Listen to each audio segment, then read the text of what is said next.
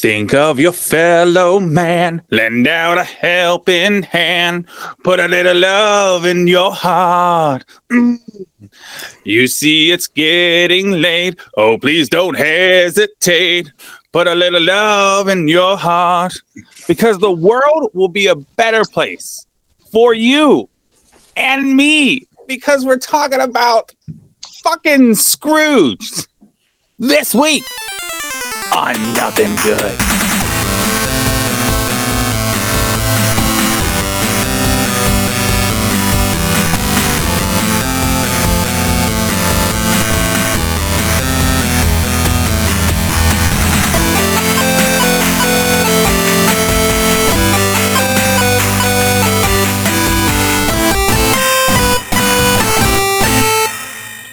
Once again, a, a fantastic intro, Mr. Brown. You kill it every single every single week. Uh, Yeah, I- gentlemen, how you doing? How's everybody Doing feeling great. today? I wish I wish I knew that Noah was going to do that. We could have all sang in unison, oh my god! so we can start and finish the same way.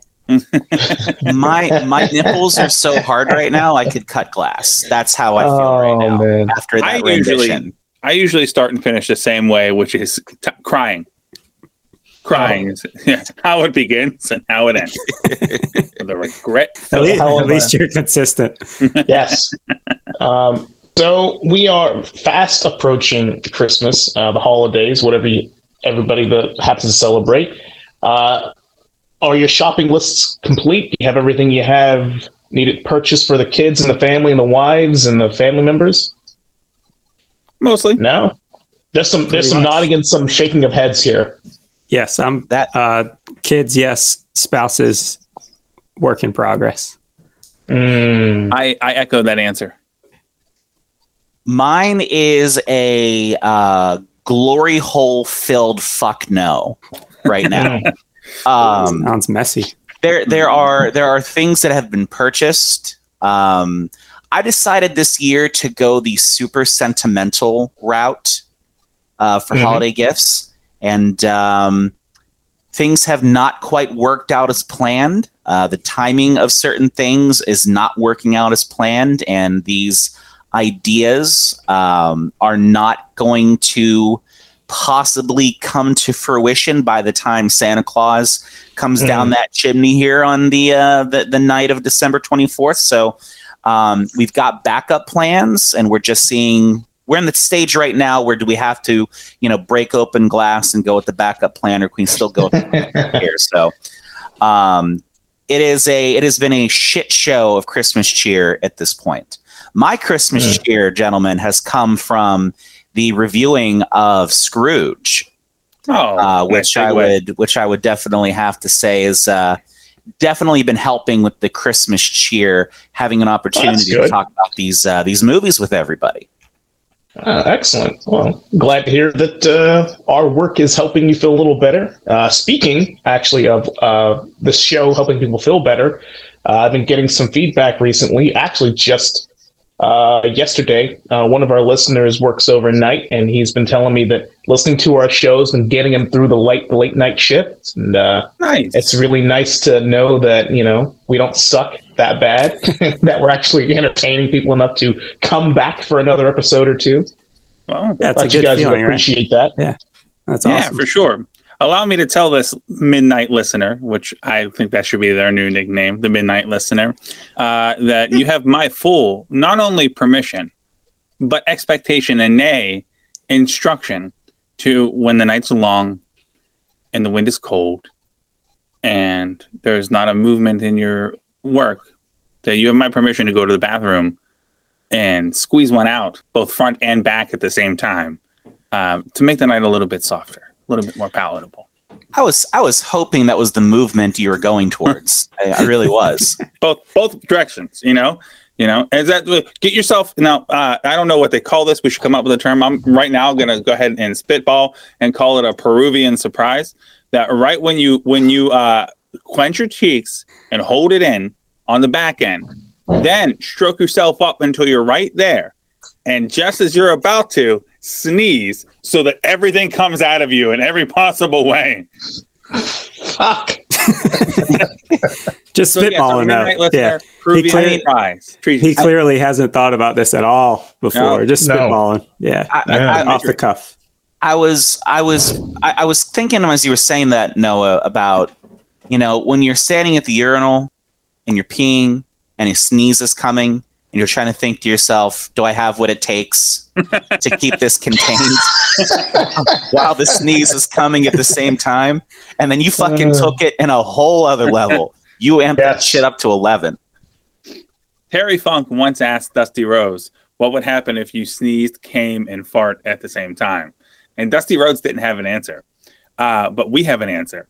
And the answer is nothing good. Nothing good I- at all. I Oh almost God. I almost thought the answer was Ric Flair. But, but that, Depends on the year. it That is depends how on you are. That is the definition of styling and profiling. It absolutely is, man. So Well, you mentioned you mentioned Peru, Noah, I did. and uh, I don't I don't know if we've had any feedback. I haven't had an opportunity to check the social media channels. Has anybody checked on Peru lately? From based off of the geopolitical nature of the world right now, I think Venezuela's queuing up to check on Peru pretty hard. So um, we'll have to check in with Venezuela, see if Peru's even home when they get there. See if Now- oh, yeah. Now, one of one of the first times you gentlemen were were kind enough to have me uh, join you on this adventure, Mhm. I'd mentioned Puerto Rico. yes. And uh, I, I wanted to let you gentlemen know that uh, I recently had a conversation with Puerto Rico. Okay. uh, just the other just the other day, and uh, and and Puerto Rico had mentioned to me that they're gearing up for nothing good. oh man, Cheating. I like it. I don't know if this is going to be the push that Puerto Rico needs to consider statehood and join this union of ours. But I'm also not going to sit there and say that it isn't going to be the push they need to consider statehood. So If we're just going to have to we're going to have to see what happens here. if it happens, there's no way anyone can say that that you aren't the in this show aren't the instigator for Puerto Rico finally joining uh, the union. Right? Yeah. Yeah. Think, uh, Nothing good. Union. there it is. Together. Perfect. It's perfect. Together. Yeah. Uh, speaking of callbacks to past episodes and listens and stuff like that, I, I today is a special occasion, gents, because this is our 25th episode Yes. of Nothing Good. yes. Wow. 25. We've reached uh, uh, 25% of the way to 100. Uh, you know, say what you want to say. Uh, your parents don't ever consider, uh, you know, really s- truly living with each other until the end of their lives until they hit 25 years. Because if you had murdered each other on your wedding night, you would have been out by now, right? One of those Right, deals. But here, here we are, episode 25. And so that put me realizing that today in a bit of a uh, of an introspective mood. So, but what is interesting is that in an earlier episode, I dropped the bomb on uh, on Jones and told him that I do like to do some uh, sudden math. You know, sometimes some unnecessary, strange math. And I dropped the hint Right. on him then that I had done the math on the amount of the human population that hadn't listened to the show yet. Uh, and I said in that episode that we had not been listened to by 99.999998% of the human population. And we speculated that with enough hard work and enough diligence and cum jokes, we could get that 99998 down to a 99997. Well, I'm here today to tell you folks, in honor of our 25th episode, we've blown past that mark because we've Oh, now shit. been listened to Whoa. or not been listened to by 99.99991%. Wow. Oh, uh, that's a big Holy jump. That's a big jump. We moved I'm past seven and went down drink to to one. that. And based off of my math, sometime in early 2022, that fifth nine will become an eight as well. So we're chipping away. Oh my. That's that's big oh. shit right there. You I don't know, know how to I, handle that. I really I really thought the math was gonna go to like nine nine nine nine nine nine six. when you went straight to one, Straight down the one. I I mean I, I'm I'm about ready to burst from that news. So there we go. So we're, Mm. we are ever chipping away at the amount of humans who have not listened to the show. And It's uh, amazing. That and is I'm, I'm amazing. grateful in this moment to everybody, uh, both all of you guys uh, for hosting and talking and being wonderful, and all of our dear listeners and anyone who's ever bothered to tell anybody else. Uh, grateful to you, Peru. Grateful to you, Australia. Um, you know, I'm just going to go out and say, Germany, you know what you did, but thank you as well. Oh, man. And um, if everybody else, every other, to that 99.999916708860076% of the human population who hasn't listened to this show yet, I say, fuck you. Just to get that out of the way. yeah, it's, it's, it's going to first one. be Yeah. it'll be great when they tune into the uh, the nothing good archives and uh, come across that and just be like wow this is so great I, i'm I- i'm so happy i just fuck you oh, oh like, oh, i was i was all in for Scrooge, but now Well, now i'm you going know, to go cry into an empanada if you're here now listening to this episode, then that wasn't for you. But stay tuned. Absolutely They'll not. probably tell you that anyway later. And just think, Noah, if you counted the two or three people who had this podcast on in a car and had their significant other in the passenger seat, it's That's a two for one special. yeah, it skews the numbers a little bit. Yeah. I mean, that's right. so I don't I cannot verify the circumstance in which people listen to this show. One of they could be playing this at Guantanamo Bay, right? And so this Oh, could man. be a whole bunch of people listening to just one stream, you know. But I don't know. I don't know. And, and the the statistics for countries, you know, based on the statistics that we've mentioned before, uh, is that there's countries like uh, uh, on our listeners that just got Journey. Uh, who knows? In 25 years, they may actually get to the first couple of episodes, and we could start all of this again. So, to the people in the future who are discovering this after we're all dead, fuck you. Could, could, could you imagine? Could you imagine uh. finding out like 15 years or 20 years down the road from somebody that was working in the military that they go, oh, wait, you're Noah Brown? like, what do you mean? It's like, fuck, dude. We actually used to play you at Guantanamo Bay with torch over the PA system to keep the inmates from sleeping. Uh, Oh my god! Af- well, after if I listening hadn't been to- married, I would say that that would surprise me. Like, But after listening- married after I'm used to listening to the the sentiment with you. podcast, like they never wanted to come again. It was just too much come for them. and they're like, no more, no more. Too much. And they all volunteer for chemical castration. Could you imagine that dinner that you're having when that conversation comes up and how that would make you feel? I don't think I've ever heard of chemical castration ever in my life. I didn't. Not in casual No, that was a conversation, at least. Yeah. Um, what is chemical castration, if I may ask? Um, if if I understand it correctly, Please understand it. There's only so much research one really wants to do. Listen, listen. I- you don't just drop chemical castration and not expect someone to ask you Yeah, about you it. got you got to be prepared for what you dish out. I, I- I- I'm starting. I'm starting to feel right now like uh, more. I thought more people knew about chemical castration. now I'm just, maybe maybe wasn't part of the conversation here. the way you're Uh, talking about it, Mac, it's almost like it's a band.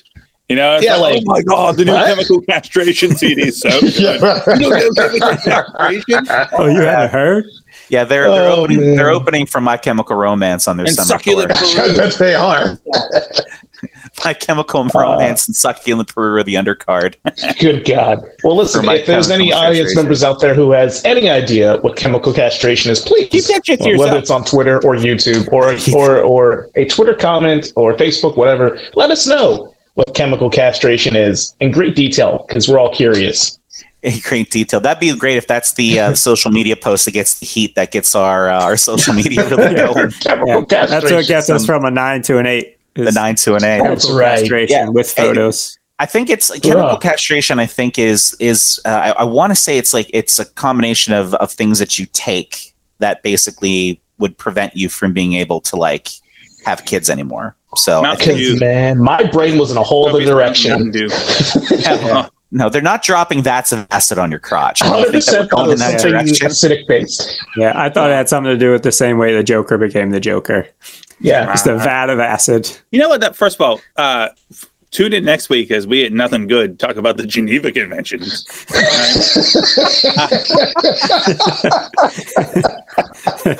but also, Uh. no one ever really talks about what Joker's got going on down there. I mean, and I'm not going to talk about Nothing. the, the Heath Ledger stuff because I'm sure good. it's just a mess down there. Nothing good, nice, right? But but uh, but what, what a Jack Nicholson if his face is stuck in that position from dropping into that vat, then what position is his cock stuck at?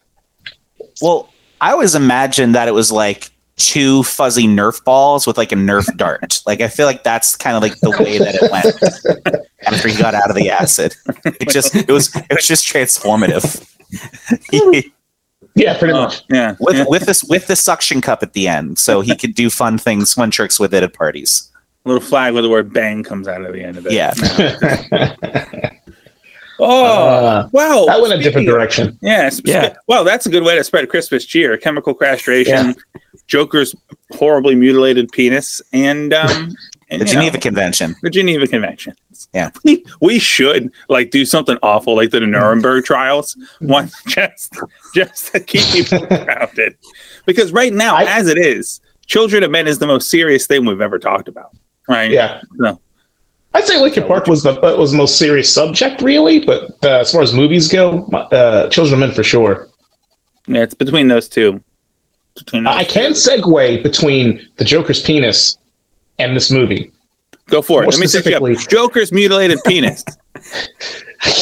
So uh, I didn't know this until I was doing research, and I feel like you guys being bigger fans of this movie than I probably already knew this. But uh, Bill Murray had uh, gone off for the part for the Joker in the Bat- Batman movie that Jack Nicholson ended up taking, uh, which I could not imagine Bill Murray ever being the Joker under any circumstances ever. Yeah, I, Uh, I I love me some Bill Murray, but I can't see him in a role like that. No, no, Oh. not not at that point in his career, No. right? Mm. Mm-mm. But he did take a uh, he had taken a hiatus after Ghostbusters before Yeah, agreeing to do this, this movie. is his first starring Yeah. role. yeah, yeah. Since uh, and Yeah, he got did him off of a four year break. a four year break of drinking beer, listening to blues music, and playing golf. Which I he hear he spent a lot of time in France. I don't doubt it. It was Bill Murray in the mid mid to late eighties. He could do whatever he wants. You know, Yeah, at that point. agreed. So we're talking about Scrooge. Before we get to Scrooge, Yes. What is everyone drinking? Scrooge. I'll I'll kick it off. I uh, as I was telling Mac before we started recording today, I was going to yet again drink some of the Labatt Blue that I bought in bulk for a Thanksgiving that no one drank, but I found a pumpkin ale uh, in the back of my beer fridge, so I'm enjoying you that. Jeff, what are you? Uh, I'm. Oh, Jeff, go ahead. oh, All right, no, I'll yeah. go. I am drinking uh, Heady Topper from the Alchemist, which is a brewery in Vermont. For the for the uninitiated, Heady Topper is considered one of the holy grail beers in the IPA sp- scene. Uh, you can't buy it anywhere except for from the Alchemist. You have to either have to know somebody that's up there, or when they're doing a can drop, a funny or, sentence. Sorry. or know somebody who is picking up a pallet of beer from the Alchemist. And I know a guy, so I got some. That, is- that, that is a very tabletop RPG thing. You can only you can't buy it anyway. you can't just from the buy this beer. You have to get it from the alchemist. yeah. He's near the cave where the dragon lives. He's, He's- in the northern hills of He's wearing a cloak. He's in the back corner. Oh man, that's pretty cool. Uh, I'm just drinking drinking? my usual New York whiskey um, currently. Uh, yeah. Very nice. just a little whiskey. Exciting. Did you get it from Yes. the Alchemist? I got it from Mr. Brown. Sage. Mac, fill us in. Uh, I'm going, um, continuing my journey through the uh, Breckenridge Brewery collection, and I'm drinking a Hop Peak IPA today. And uh, you know, uh, Jeff, you know my affinity for IPAs, so You hate Uh, IPAs. yeah, you can definitely tell I'm going through the collection here You're forced, forcing it down. just to make sure that I got it going here. It's like, well, I can't go through like four of them and not have the fifth one. Right. So uh, so yeah, that's where uh, that's where I am here today. So that was the next one up in the uh, in the old uh, I don't even know what you call it. Jones uh, is knows about it. It's um, as we live together. I just have this thing that you have in the fridge. It's just kind of like a can koozie kind of a thing.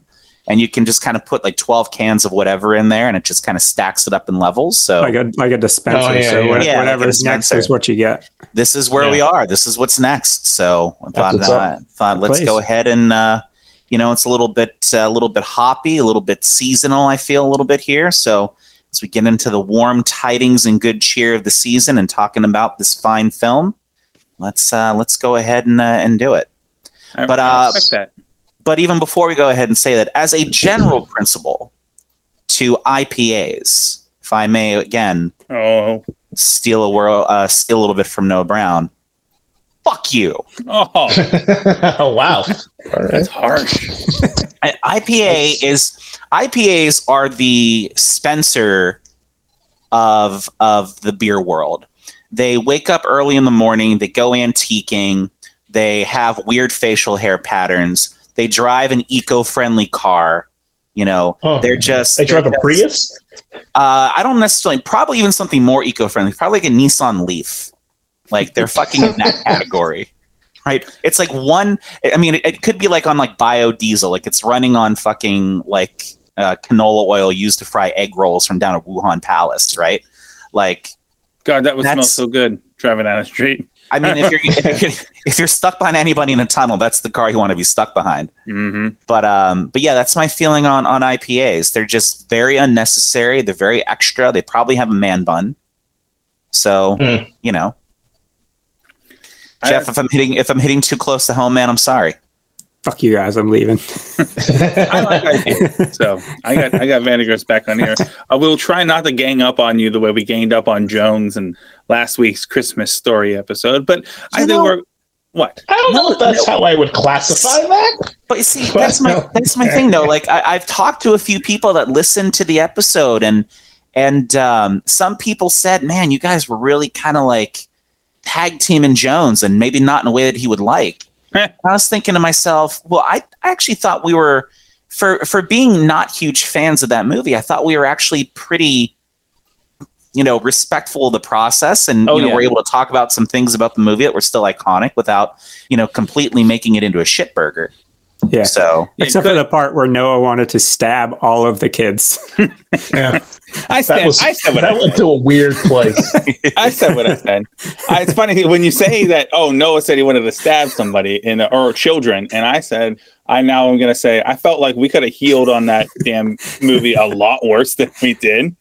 Like a whole bunch of stuff. Um, I had some some dark uh, hentai references to make about some of the characters in that movie that I chose not to do because I, I read the vibe and I'm like, oh no, can't can't talk about burying this movie's upper half in the ground, leaving only its lower half exposed, and then inviting the neighborhood over to all take a poke at it.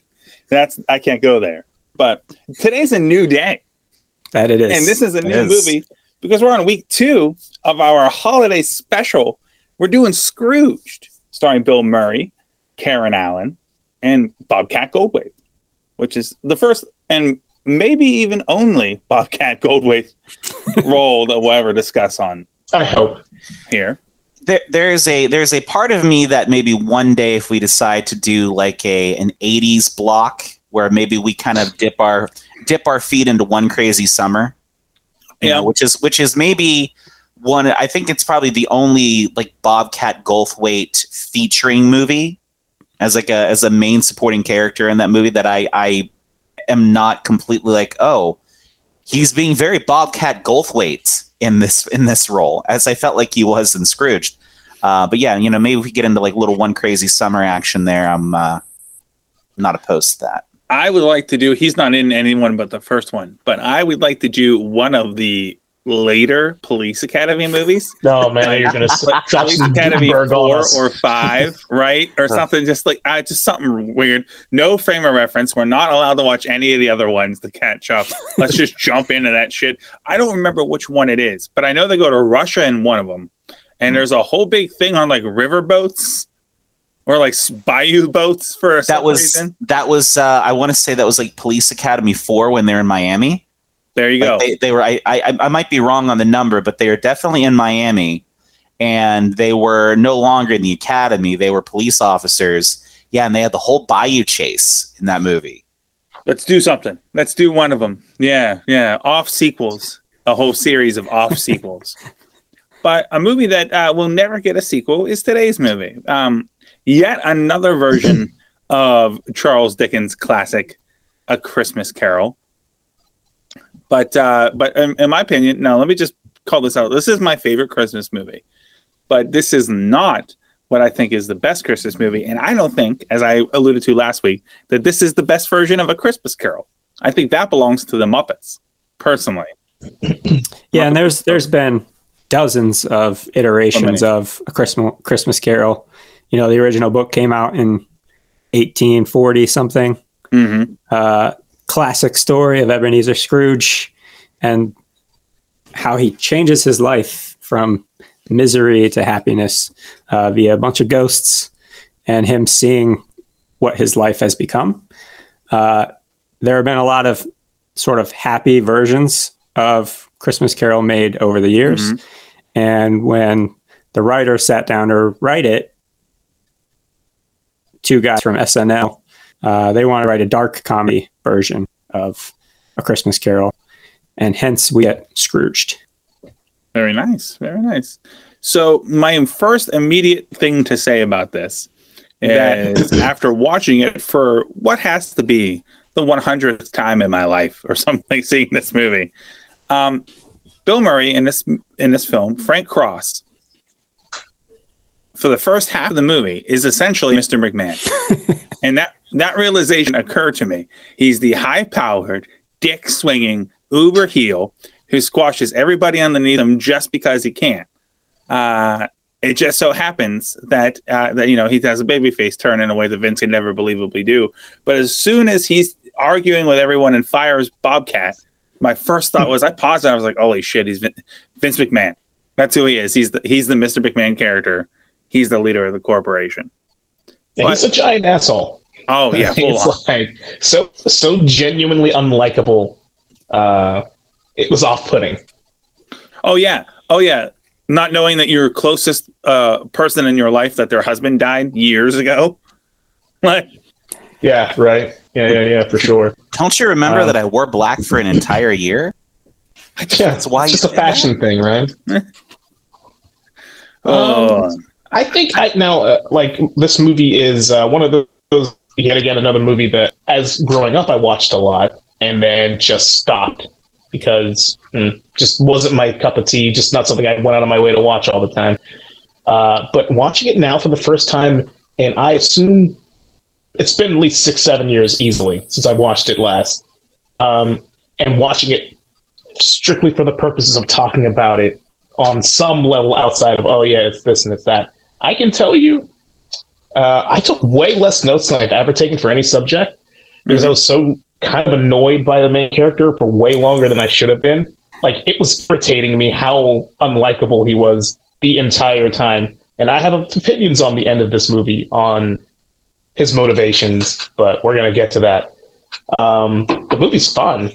Uh, it still was fun as the first time I saw it, but I, I question like the, the stories is all over the place. Like motive, like everything happens way too fast. Like I don't know if, if you if you felt if you anybody you guys caught just like going from I'm an awful person to hey it's all sunshine and rainbows just seems so quick. Yeah, Seems in one day, too fast. basically. yeah. Yeah. Yeah, the, the the a lot of the motivations as as you kind of go through the movie and, and see certain things um, are very quick. You know, in terms of of how he was as a you know as an office assistant to then meeting you know um, his you know once in future girlfriend and then how quickly like he changes his character once he's in that relationship and even to the point in the movie later on when they have that split, which is supposed to be the inciting incident that causes him to become a total dick Mhm. that moves him into his character. Um, again, it just seems very um, paper thin, you Very, know, in, yeah. in, in that. But I, in that regard too, I, I think they rely on your knowledge of the source material to kind of get you there. You know, when you're watching a movie called Scrooged, you you know you know what you're getting. Mhm. You know, you're you know how the story is gonna go.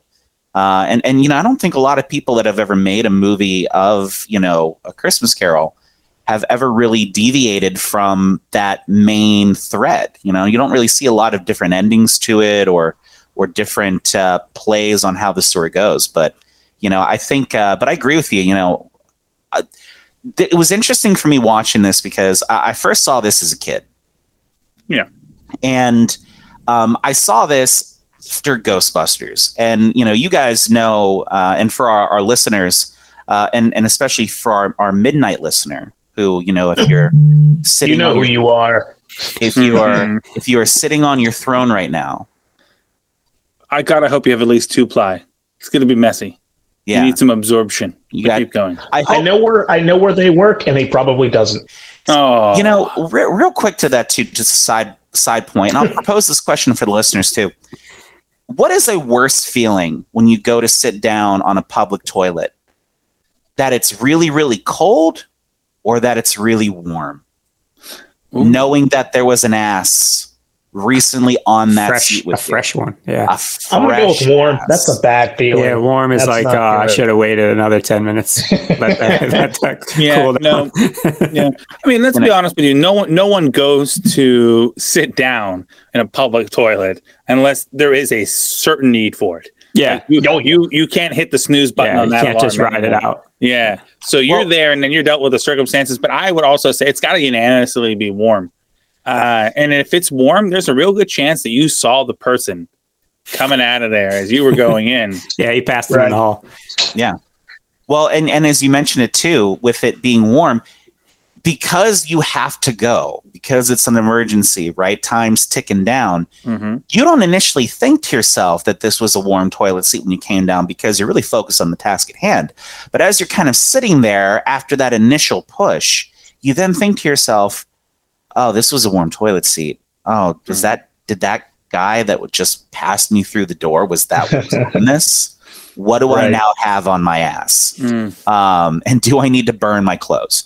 Um, those are all. I think those are all logical questions. You question every decision you made in your life for at least ten seconds, and then you just it just kind of goes away. Like Um, a post shit clarity. Yeah, Yeah. exactly. the, the ten seconds That's what I after the initial, the ten seconds after the initial push is the second most clairvoyant a man is in his life. Mhm. Everything just makes sense. Oh, we all know what number one is. We do. Yep. Yeah, we Yep. We do. Yep. Um, but going back to the movie here, right? I came in. I, I I come into this movie uh, from from my childhood because I'm such a huge Ghostbusters fan, and you know that's one of those movies that I I grew up on, and and that movie is such a huge uh, cornerstone of of my personality and of of my life and a lot of friendships that I have with uh, with people, and you think of Bill Murray as Dr. Pete Venkman Mhm. especially when you're younger. And then, you know, this movie was what, 1989, Eight- 88. 88. right? So you're you're a couple years past Ghostbusters at that point, and then you see, oh, I this is this is the guy from Ghostbusters, and then he is such an asshole.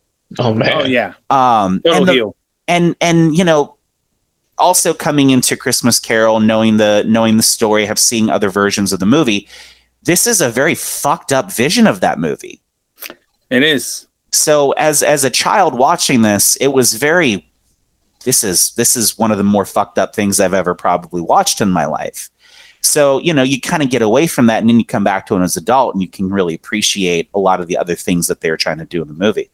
Um, but yeah I, it was it was interesting like you said jones coming back to this after so long and uh, you know being able to kind of experience it as a full movie. Because you know it's on tv Yeah. a lot it's it's on tv right now you could probably catch Yeah. this on amc Yeah, you watch bits and pieces in between other things. yeah, Mhm. Yeah. but to to give it the full, you know, hour and and 50 minute watch through was uh was was really interesting this time around. Agreed. Yeah, and for me, so I didn't really like this movie as a kid. Uh, so I didn't watch it through my teenage and my young adult years. Uh, so that, I think this was the first time I watched it in probably 15 or 20 years. That's awesome. And uh, I had to watch it twice uh, Oh. because the first time I was like, I wasn't really fully processing like what I watched because I like yes, it's a cult favorite. It's on a number of you know top ten Christmas movie lists, but it's also one of those movies where it's very divisive in terms of people like it or people don't like it. There's really no in between. So going back to it with sort of an open mind, I was like, God, I love Bill Murray, but he's such an asshole. Like It- it's I don't- it's I don't- much almost. I don't want to root for him at all in this movie. Like fuck his redemption. Like, it, like I don't care. Yeah, one hundred percent. I so I have that note in here too. Now, here's the interesting thing to me compared to other Christmas Carol versions. So many of the other Christmas Carol versions, including the original book, once Scrooge is visited by the ghost of Christmas past, he's immediately remorseful. Uh, and then gets dragged almost like you feel bad for him already into the present. And then by the time you get to the future, you're like, okay, this guy truly has been through some shit today Yeah, he's beaten down. He's beaten down. But in this, and I think it's part of the reason why I made the McMahon uh, thing. In every possible turn until Ghost of Christmas Future, he still acts like a fucking heel, Yeah. a total dickhead in the in, out of defiance. yeah, So, he's like, yeah, it's not me, it's you. Mhm. yeah, every time. Yeah. He catches himself being a decent person for a few seconds, and then he immediately turns into a shitbag. And I think that's what another positive to this movie in a different way is that more than any other movie in the Christmas Carol lexicon, you follow Scrooge, you feel bad for Cratchit and Tiny Tim, and everyone else you could really fucking care about. There isn't anybody else. Yeah. But this movie makes you feel bad for all the people, more the people that he interacts with, Grace and Karen Allen in this, and Bobcat and his brother, and, and Yeah. everybody, his poor mother, right in that instance. So everybody that you see, it actually makes you feel uh, worse for them that they've had to deal with him. So I think that's where one of the redemption isn't really to see Bill Murray get his at the end of the movie and to be happy. You're just like, oh, he's he's not going to hurt Bobcat anymore, or Karen Allen can finally. It's not going to be abusive Yeah. anymore. Another predator off the streets. well. it's Yeah, keep no. You go go for it, Mac. well, you know, and and, and I, I don't want to jump too far ahead here, but you know, it's definitely something I'll come back to. But it's that even the point when he finally realizes that he needs to change, that redeeming moment. You know, as I kind of think about it now, as you guys are talking about it, it's a very narcissistic impulse that he has Yes. and and and I, I don't want to talk about that right now. I want to circle back to that because I don't want to jump to that part of the of the movie too much. But I, I think what's really interesting about about Scrooged is that Bill Murray does another movie a couple of years after he does Scrooged that has a very similar premise in which he has to he is a character that does not have a lot of redeeming qualities is very self-centered that has to go through an extraordinarily life-changing event to become a decent person. And we know that movie to be groundhog day. It's it's a very similar tone that the movies have but you care a lot more about bill murray's character in groundhog day hmm than you do in Scrooged. And I think that that has something to do also with um, the choices he made as playing that character. Uh, in some of the research I did just off the top here, um, he didn't really want to do that movie. No, Nope. You know, he he was very much in him and and you know Dick Donner is is really a um, a a seminal director in pop culture. especially it's eighties a pop culture. Yeah, Yeah. And and for you to not get along with Dick Donner in making a movie, you know, you think Bill Murray, Richard Donner, we're, we got something here. Um, and I think you can feel that in the performance that there is a part of Bill Murray that's not just performing um, his character as being a dick, that he was legitimately actually a dick oh yeah, during the filming process. yeah, that that was the vibe I got. I mean, if you look at Mhm. the movies that Donner had done going into this, yeah, Superman, you had mm-hmm. Goonies, and like he brought talent to that role of of director and the Lethal Weapon movies that came after. But like you could tell they were sort of at odds. And even though he was being a dick, and yes, part of that was in the script, and Bill Murray is notorious in most of his roles for ad libbing the majority of it. Uh, which is Mhm. frustrating to the director, to the crew, to the people you're acting against because you can't uh, keep in line with what you're doing. Uh, I think it that caused additional friction on the set, and you know, all these years later, I don't think anybody involved with the f- with the film was happy with the film. I don't get that vibe at all. At all. I agree. No, yeah, and it's interesting because and, and it works. Here's the thing about the movie, and I think we can all agree on this: is that if there was no real babyface turn for Bill Murray, uh, and he just stays a dick through the whole thing, who gets some sort of karma comeuppance, and then it would work because he's a dick. Everyone in the movie treats him like he's a dick, and they move along from it, right? And I think it's uh, when I was a kid, uh, I loved Bill Murray. Didn't understand that he was mean, right? Too much but I always wanted to know why the fuck Carol Kane beats the shit out of him so bad. and now watching this movie, uh, she, you're like, oh, get you some, get you some, girl.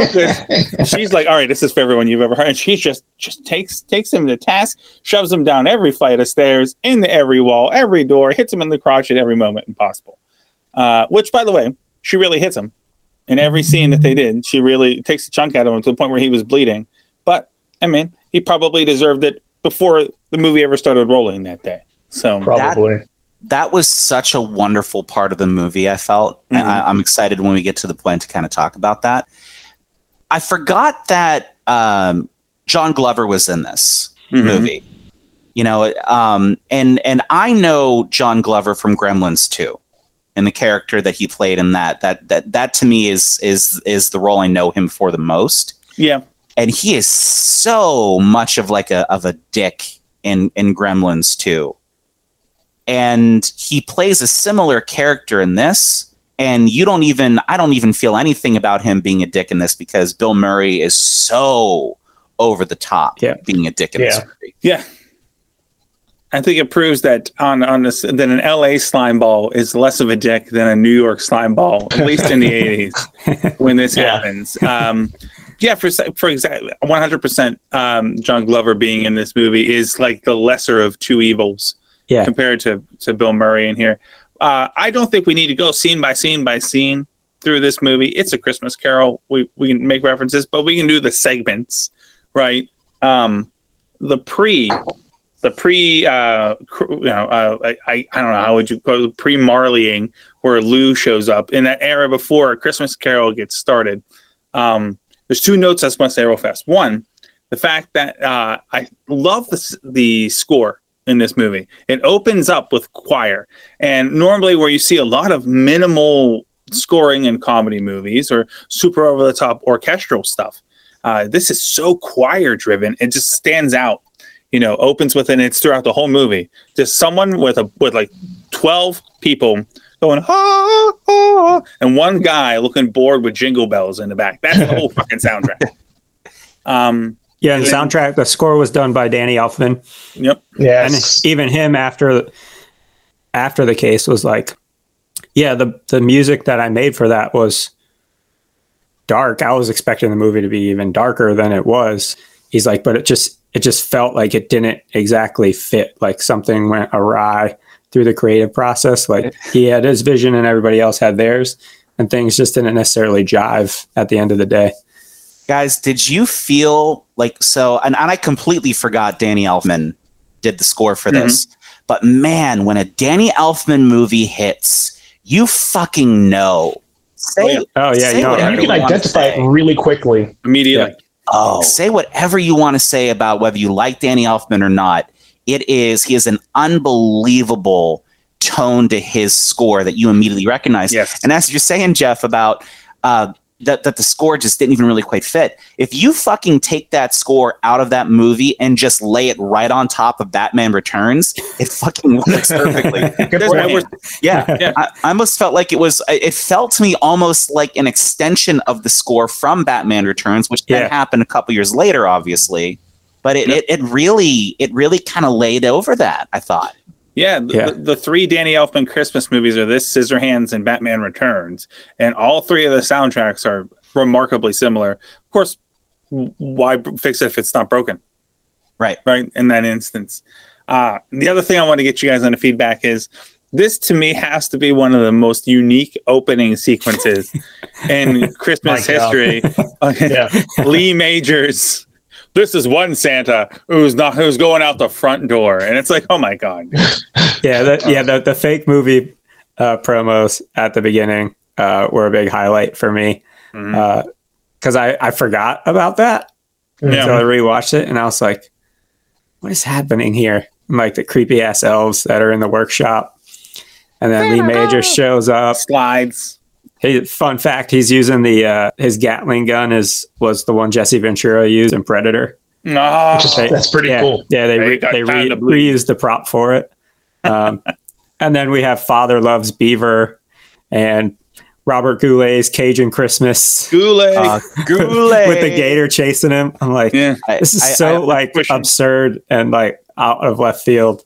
So good. I, I hope somewhere Simon Pongrants and Mike Viola are listening to this podcast, so I can just go, gentlemen, Goulet, Goulet, hello, Gruner. Goulet. Oh no, I love it. That you'll love it. And then they all turn to Bill Murray, and Bill Murray's like, "Show me the Scrooge promo." Acid rain. Like it's like, My oh, there you go. There's the heel. then he does the mouth thing. Oh yeah. As they were describing the world in that little promo, I kept thinking, it's like 2021. Highway violence. Yeah, like it's are they are they looking into the future? It's, it's kind of where we are. Like, oh my god, this is happening outside my house right now.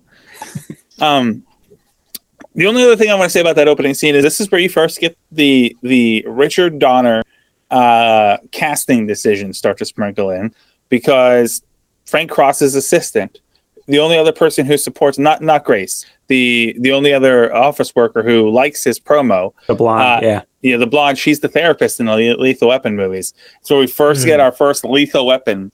Uh, now, the only thing I would do if I could re-edit this movie is keep it exactly the same.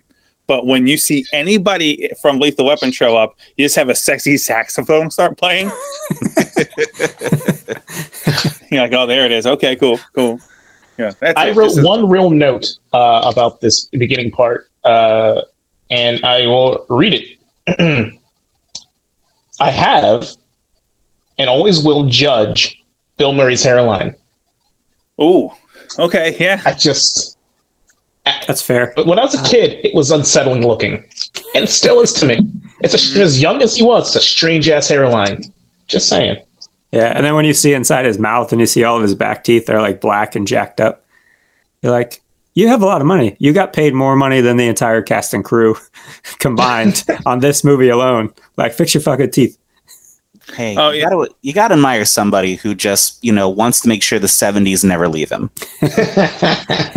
That's true. What I always, when the first, I never noticed it before until I watched it this time, is that if there is a lick of makeup on Bill Murray in this movie, uh, I am am extremely surprised because like they would never let a leading man in a movie have every scar, every pock Oh, yeah. mark, every possible wrinkle. Like he just, and he's supposed to be like younger than us in this Right. role in this movie, and he Don't look like you it. know he does not look like it so it's just kind of a I, I i wish i could pay attention enough at the end of the movie to see if they put makeup on him to make him look more you know more baby face than he than he was Yeah. in the movie but he was just like when they show that first close-up it's just like there's there's just like everything is exposed there bill it's like damn somebody gets some mascara on you or something i don't know cover it up some rouge So we, we established uh, Scrooge is a piece of shit. We established that pretty quickly. Right away. Um, and we kind of move along. Uh, what was uh, Bobcat's character's name? Louis? Was it Louis?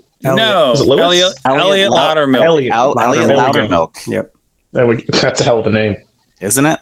Uh, Well- he's the only person who has like the lack of sense to actually say like what he thinks to Cross, which I think is I, I actually immediately made me like him even more. um, Yeah, you, not that you feel any for good. him as he's going through his downward spiral through the rest of the movie. mhm. For sure. And i it was when i realized upon uh, when he later in the movie when he gets the blood taken out i realized that there is not one character in this entire movie minus the ghosts that are referred to by their original christmas carol name. Frank Cross is Ebenezer Scrooge. Uh, Elliot Loudermilk is Bob Cratchit, and there's a lot of other you know random characters that don't. There is uh, Grace has tiny. I guess I guess Grace is Bob Cratchit in this. So who's Elliot? Original character in it, right? Yeah. So Yeah. there's like there's nobody that is that that character. So I guess it is really kind of a kind of a true keeping the bones of it, but then they just decided, fuck it, let's just make him a dick. Um, but speaking Well- of dicks, that's when we get our our our new version of uh, Jacob Marley is um, Lou.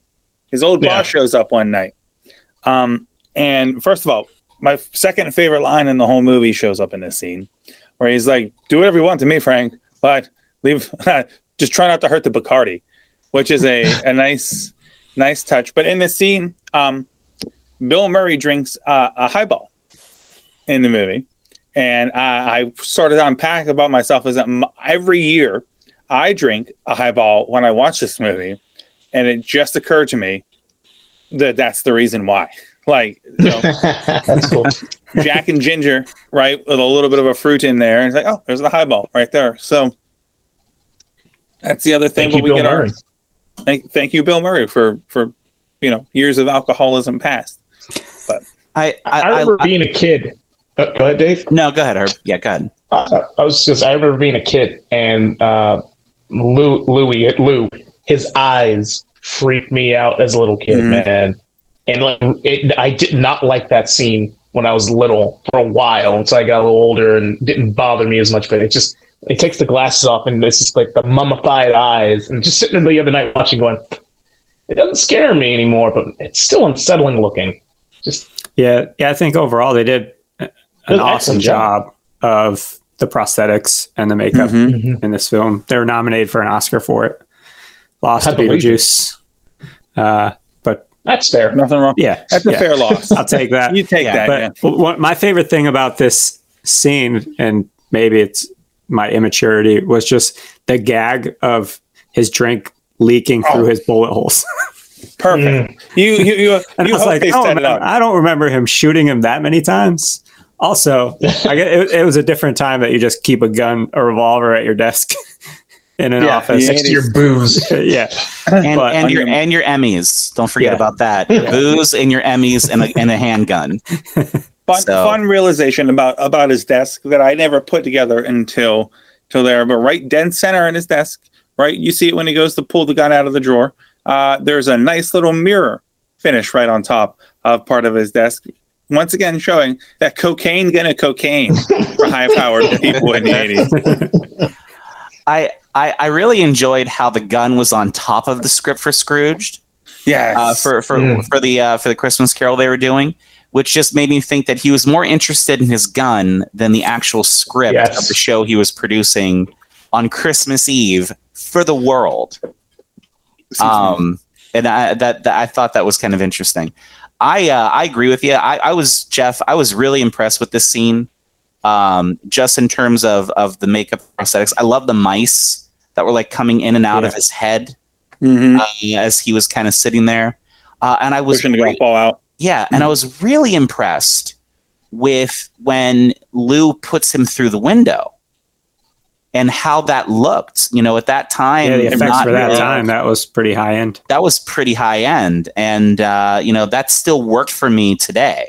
Like it's like, oh man, that that was pretty fucking cool how they did that. So, um, you know, it, it felt more real than maybe we would get today in a Matrix type go through the window kind of a move, right? hmm So, um, you're talking about one of your favorite lines here, and Noah about you know just take it easy on the Bacardi, right? Mhm. Um, I love when when Lou and is talking about how he was a captain of industry and he was adored and loved by Loved men, by women. feared by men, adored by women, and Frank just comes b- comes back with adored. Come on, let's be honest, Lou. You paid for the women Yeah, paid for the that was I fucking love that. That was such a great slime ball, just kind of jab Yeah. at his. Sneak uh, in. Yeah, So good, so good. But uh, and the most interesting thing that I, I uh, for the thousand times that ever that I've seen this movie, and I know I said a hundred, now it's a thousand, and it'll be a million next time I say it. that it never put to me in there that it automatic. I know it automatically dials Claire's number there, right? But uh, but like when you're trying to think about kayfabe, how how off the wall that's got to be, you know, in that instance for the character, and there's your first, and really the anchor of the whole thing is um, that as big of a piece of shit as Frank Cross is in this movie, the one thing that even temporarily snaps him out of it is Claire throughout the whole Mhm. thing. It's the only Yeah. thing. And he realizes that once he hears her voice, he's laying there taking all in, and then he hears her voice on the voicemail and he pops up. Like he just like fucking like he like made of pure energy until he starts to catch himself. And that happens all the way into the end of the movie until he finally doesn't catch himself. I thought it was an interesting, interesting touch. But uh, the movie really starts to move fast from here because Yep. he tells him Yeah. he tells him we're gonna meet the go- the first ghost. 12 o'clock. Uh, yep, yep. And he goes out to dinner with of all the fucking people in this movie, Robert Meacham is in this goddamn movie. So annoying. So not likable. No, he's terrible. Programming for cats. You know, I always thought Scrooge needed a dormouse. Right? Like like kind of an asshole thing. Uh my uh, this there's going to be a theme in this thing. I think every one of everybody's grandparents here had a thing for Robert Meacham uh when he was in his prime. You ever see like the like uh like the pictures of like the nature the original Nature Boy Buddy Rogers or Bruno San Yeah. Martino, which they look like a fucking chest with like a little head and like a like a, a, a like legs and arms attached to him. That's what fu- Robert Beecham looked like back in the day. Uh, and so I was just I completely every time of all the things I remember about this movie that he's in this fucking movie and he's the shit for brains boss. Always catches me off guard. And then the baked Alaska joke. It's always good. Yeah. So Frank starts to become unraveled. He starts seeing stuff. He sees the eyeball in his glass. He sees the waiter on fire. He bolts out of the restaurant. He falls through the door. Uh, that was unscripted. He actually fell going out Made there. it way on funnier when. I read that. Uh, and then he hops in a cab and he meets Buster Poindexter. Buster, ha, Of all ha, people. It's like, where does this guy look so familiar? And I, I went back and I was like, oh, that's fucking Buster Poindexter.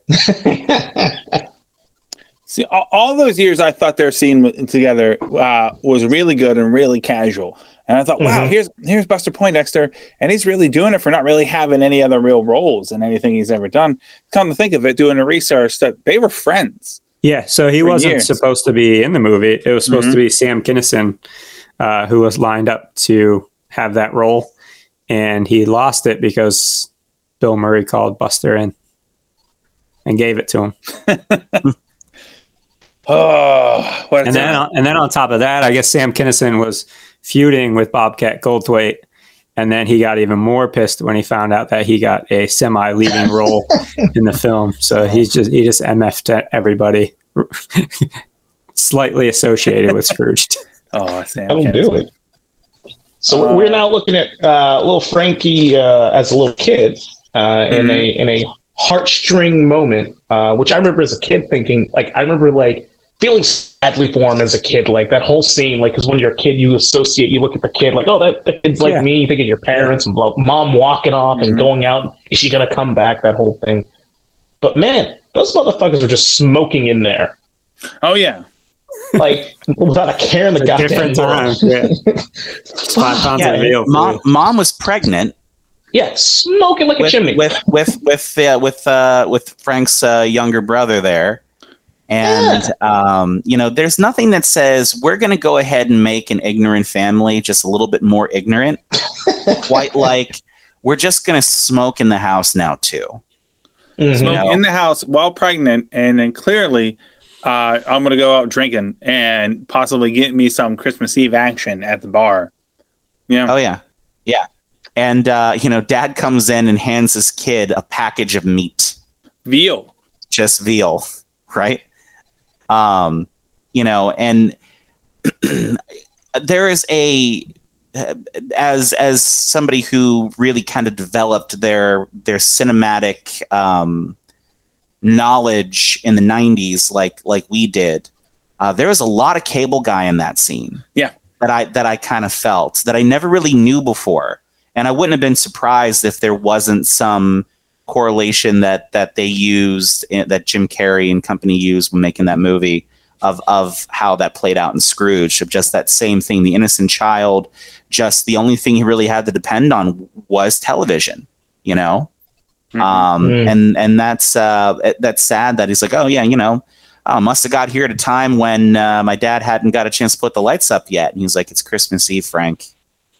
You know Mhm. just uh, that that that well you know christmas wasn't really a thing there so one of the notes I have about it is that in addition to like almost entirely original characters in the entire thing, minus the ghosts, uh, not there is not one version, mainstream version of Scrooge uh, or Christmas Carol up to this point in time that goes that shows you Scrooge's dad. They, they don't ever tell you. They mm. talked about how he his, he was either an orphan or he was abandoned by his parents, and he, he grew up with a with a strict headmaster right? All of these other things, but we never see Scrooge's dad. And this movie just goes right out and says, if you think he's a dick, what do you see his old man?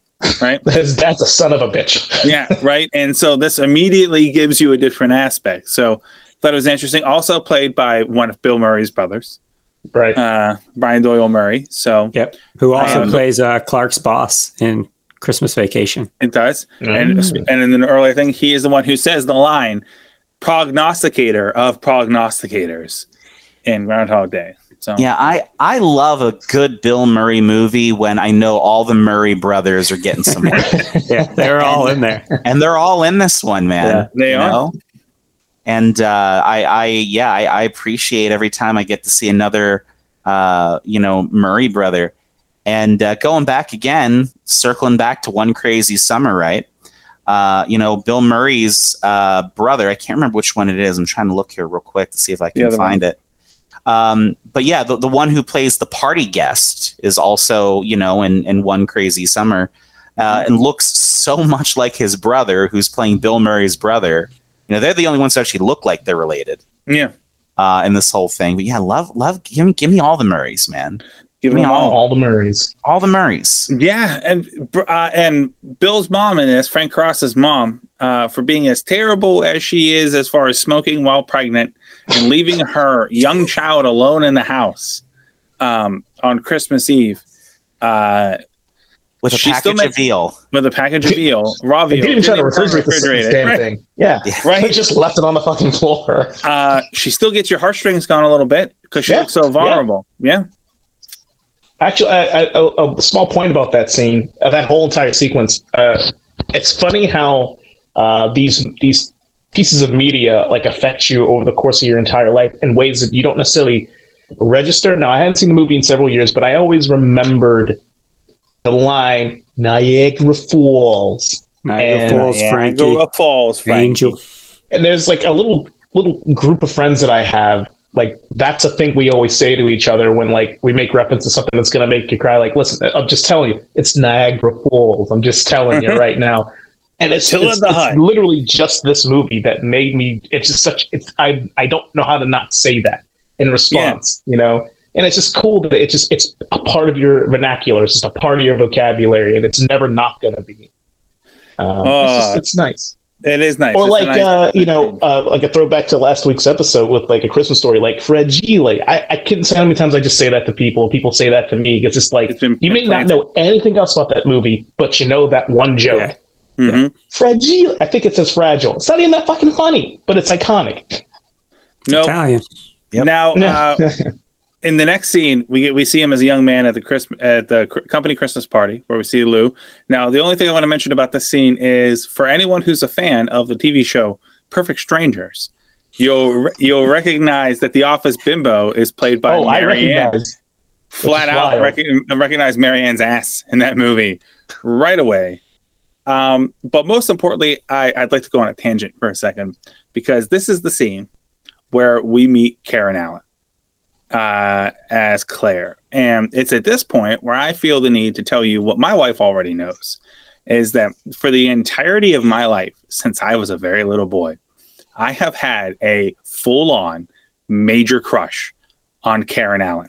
In this movie, as Marion and Indiana Jones, her in Animal House, fuck, even Starman. Uh, I would fucking do anything for Karen Allen in this or any movie. I don't care. Uh, I would die for her. Um, and then later in the movie, when I said the only truly awful thing that Frank Cross does he can't come back from in my eyes is when he turns down being with Karen Allen to play a dog. and in which case, I just want to say out loud that there is no amount of anybody, including dogs, that I wouldn't do terrible things to, to be with Karen Allen for just for just 15 minutes Yeah. in a Waffle House bathroom, just at any point in time. You, you know, you know, Noah. You and I have a very interesting perspective on what Bill Murray is going through playing that dog, as we have both been mascots Mhm. and have been in those suits. And there is nothing about being in those suits that ever makes you want to go back in those suits. Nope, nope. Well, unless For me and unless Karen- Jones, there's nothing that makes us want to get in those suits in the first place. Pretty much. True. You're much- sounds you guys are you guys Yeah. are much smarter about it Much than smarter. we were. Fucking broken fan and all the time and everything. The everything battery's else, falling man. out, hitting you in the head. just knocking you Brutal, unconscious, Yeah. having a little stream of blood going down while you're shaking kids' hands at a Fourth of July. So fucking- good. Yeah, right. Oh, at a no. Fourth Nick of July Bethel picnic. Park. Mm-hmm. Like so, So brutal. Just- just he's just sitting there just sweating, and I'm just like, I know, Bill. I know. Yeah. There's no amount of Febreze that gets that thing to not smell like uh, like like man in there. But uh, also the other thing that always bothered me is the way that three different characters in this movie say Chinese food, not Chinese food, not Chinese food, Chinese food. Like the accent. I noticed it once. Yeah, yeah. Marianne says it. Bill Murray says it. Karen Allen says it. Anyone who says the phrase Chinese food says it like that. It fucking stuck with me. Like, why did you? For I've all the wrong reasons. and and no one emphasized the knees in Chinese food, right? like that's the pivot point on the word. Anyway, and Well, that whole scene with uh, with the office party, and I, I I- I made it a point to write that down. Is like the, the level of debauchery in this office right now Mhm. is like a PR. It's like a human resources worst Oh, yeah. nightmare. for sure, it's a PR nightmare. Yeah, this is like what 1968 it's supposed to be. So I'm like, I mean, they still don't get a pass for that. Fuck that. it's like it's, nothing good is happening here. like, what the fuck am I? Like, what? I just uh, it was so wild to me. Uh, But this starts the love affair between uh, Frank and um, Karen Allen, and what I have come to the conclusion that uh, Miss Allen is a fucking idiot. Um, no offense to your love and life, but she's a I'm not fucking taking. moron. If in she was that entire dumb, I might have had a shot. Like, Yeah. holy shit. He's like, hey, I love you. Let's be together. Awesome. And then she's like, well, I don't want to be with you because you don't want to go to dinner. Okay, that's fine. And he proceeds to come back to her years later, only to become a dick in front of her. yeah. he runs thing. away. She, and then like, and she's just like, but come back, Lumpy. Are you what? What? I No. it's been like almost 30, it's been 15 fucking years. Like, obviously, you've been good all this time. Uh, Listen, if she didn't have something broken within her, then she wouldn't only you can fix it. for that. First of all, yes, give me the shot. you know what? If, if I'm going to pull the microphone real close, if if my mom has a chance to talk to Robin Chu about his nipples, and there's a Mm. chance that he could hear it, I just want to say, Karen Allen, give me a chance. That's all I want to say. Help me out. I'll go back in time. See, here's the thing: if I go back in time to where you're my age, uh, I'm like five, which means you're. okay? But even then, I'll tell you what, five year old me, here for it. Okay. Five year old me saw Raiders of the Lost Ark and was like, all right, I'm in for this. You know? So Yeah, here's just- here's here's a true, true story. True 100% story about Karen Allen. I can absolutely pinpoint that she, in the movie Raiders of the Lost Ark, is the first person I was ever physically attracted to because I distinctly remember watching that movie and turning to my father and my mother on the couch and saying, When you see a pretty girl, does your wiener feel weird? Like that's the first time ever seeing her in that movie. So I can I could say this now out on the internet. I'm here for it. It's like a lifelong thing. Okay. Oh, So at that point, if you get a chance to run for the title, does it matter how old the title is? Right? Who's been holding it for that long? No, you be the champ. Okay. So, down. so knowing what we know now about your affinity for Karen Allen, if she was not in this movie, would this movie still be your favorite Christmas movie? I cannot answer that question, but probably Because the answer is no. not. Yeah, the answer is no. I don't know. I get. I, That changes the whole perspective of your opinion. I can't. Yeah. It has to. How does it not? you know no as you're as you're as you're telling that story about how you have such a major crush on karen allen there's a part of me thinking that you know i i know somebody who works at lucasfilm lucasfilm responsible for karen allen two indiana jones movies would there ever be a possibility that i could finagle something for a cameo like video recording of karen allen to you until i heard you mention how she made your five year old wiener wiggle? At that point at that point it went completely off and i'm like you know what? I'm just gonna we're just gonna have to let this one slide. We're just Yeah. gonna chalk that one up and yeah, just put that back in your pocket. just gonna put that one back Save for in the later. filing cabinet. We're gonna close the door on that one and uh, pretend like it never happened. So Ah, that's true. I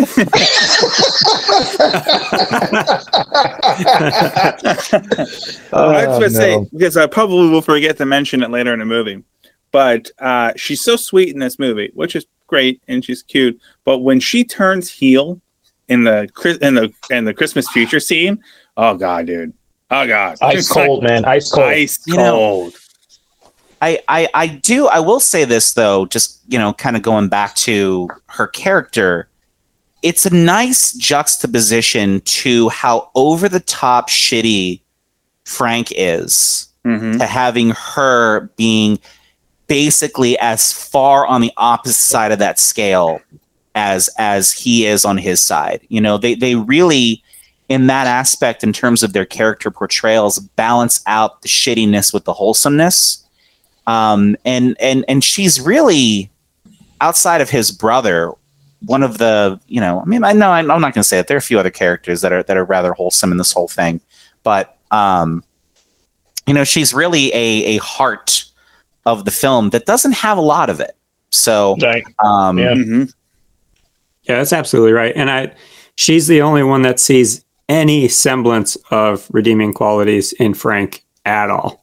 For whatever reason. Yeah, yeah, yep, One hundred percent. But um, yeah, we see her in the in the in the present soon enough. But he gets done with all this Ghost of Christmas Past bullshit, breaks her heart, decides to be a dog. Uh, Buster Poindexter drives away, and now we're Well, back before to- we before we before we before we go to the next part, I just want to I, I want to point out. Uh, I, I feel like you all had to have thought this. There's no way none of you did. How unreasonable she was in that scene where they broke up. I look, look. yeah, If if and it's I'm thinking like I feel like this scene could have been written differently to really make her look like she was being wronged, but she just looked like she was being kind of an asshole.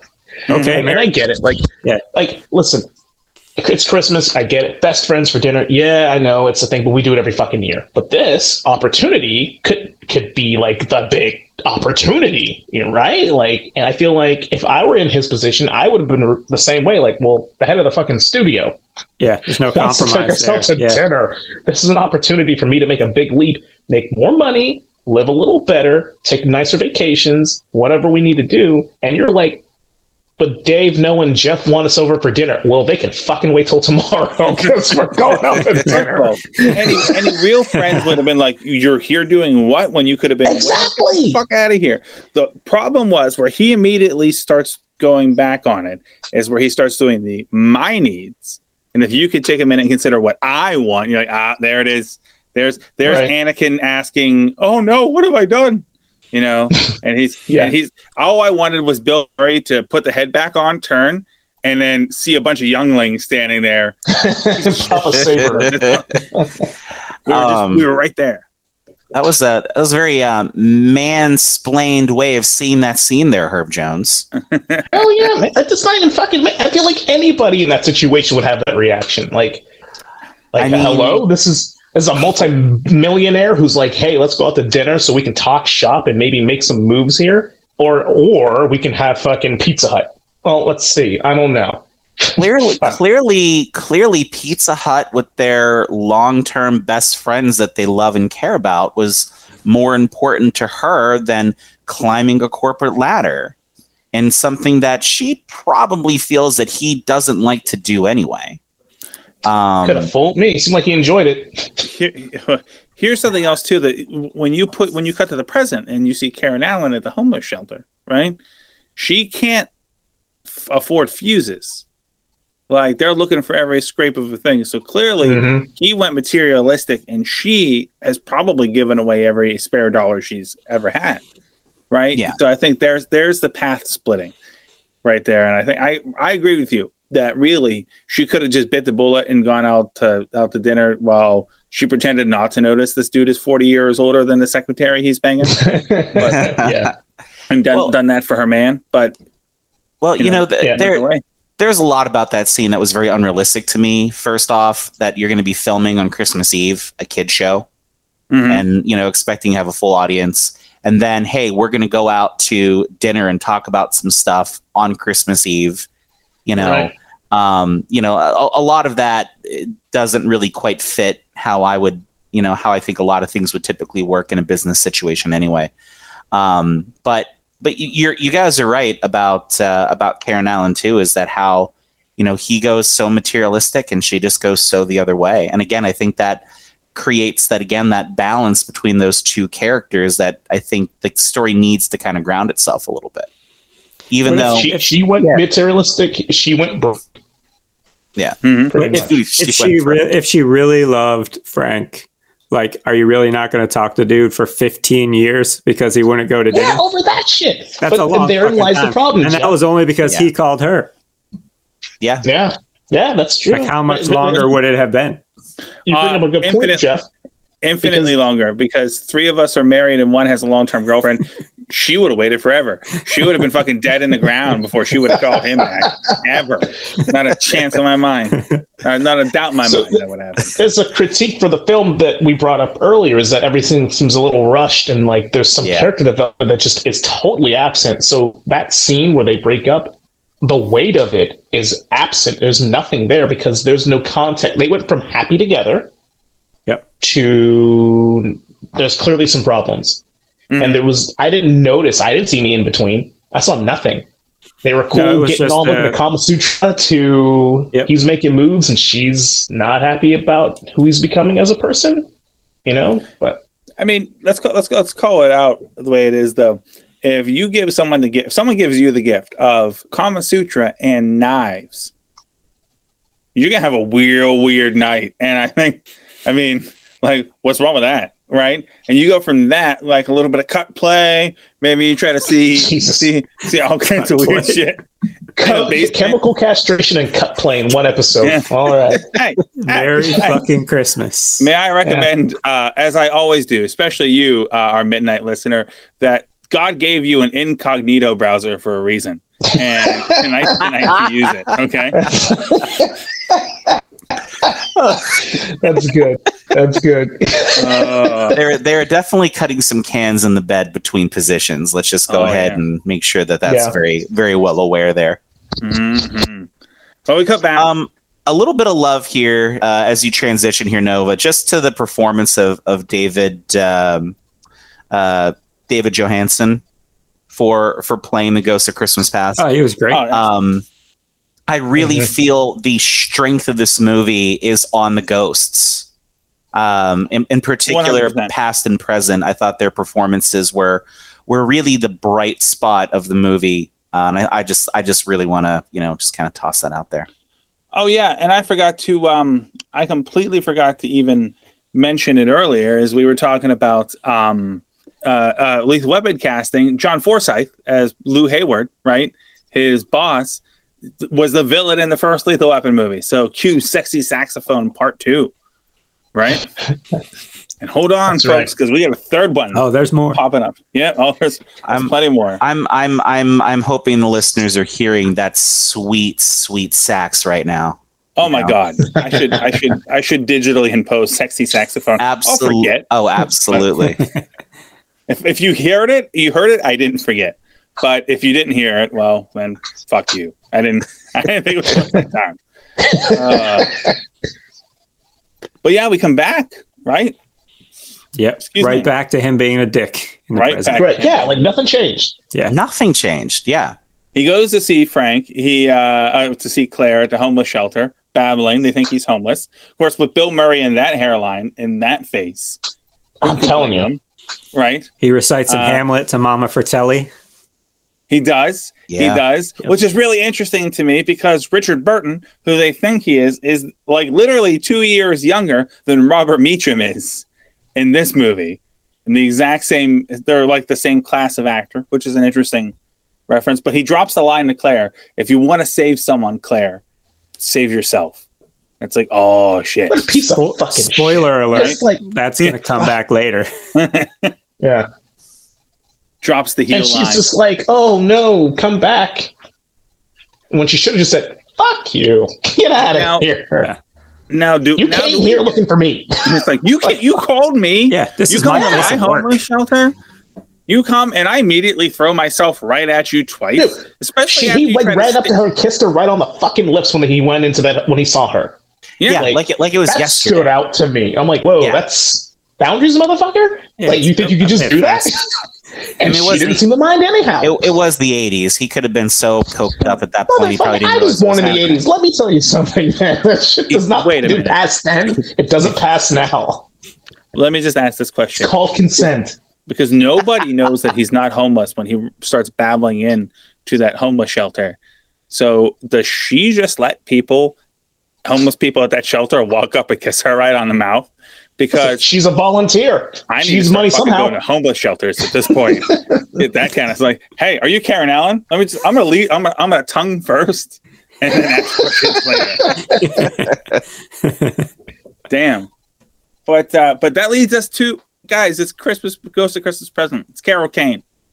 Right. Uh, let me ask the question. It's the only note I have about uh, most of this. Does she steal this whole fucking movie? yes. She's Yeah, a highlight. yes. She's Yeah. one of She was a biggest highlight when I was a kid. She still is Yeah. now. Yeah, she Steals the still whole is now. fucking movie, dude. Like flat Her- out takes takes the whole movie, tucks it in there, and goes. Her and the little fucking goblins in the rib cage of the Ghosts of Christmas Future. they're they're the two MVPs of this whole thing.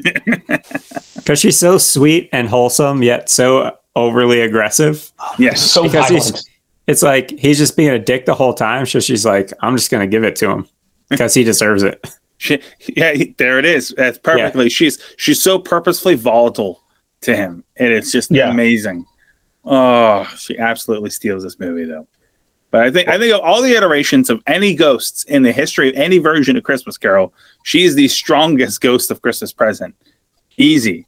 I feel like she should have played Ghost of the Ghost of Christmas Present in every version of the Christmas Carol that has happened since. She's still doing shit today. She can still do it. Although she still she still works. She does. She was on the Unbreakable Kimmy Schmidt for the entire run of the show. So you know the out to Carol Kane. the the the I I, I and again thinking about this in in ways that you know not necessarily as a fan of the movie or or as watching as a child and enjoying the the little slapstick nature of her character Mhm. but you know as we're talking about and, and you mentioned it, Noah, and I didn't really think about this as it kind of went through but you're right he doesn't fucking learn anything really from the ghosts of Christmas past Nothing. So when like nothing she- happened. so when she comes along, I almost feel like it's you didn't really learn what you needed to learn from this first experience. Mhm. So now I'm going to beat it into you. And I I love all the different ways that she just pounds on him throughout this. Bitch hit me with a toaster. Fucking right, man.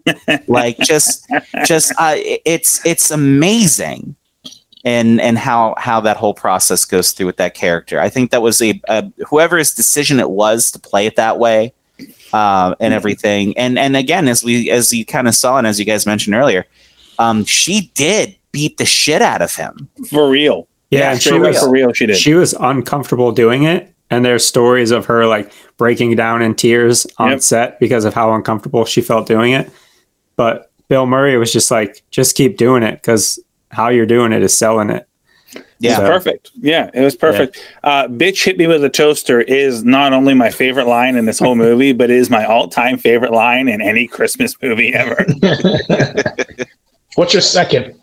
oh, in this movie is uh, do No, you- period. Christmas Oh. movie. Oh, well, that- second? oh, oh, oh, yes. Se- second in any Christmas movie would be Rocky Four when he's like, "If I could change, you could change."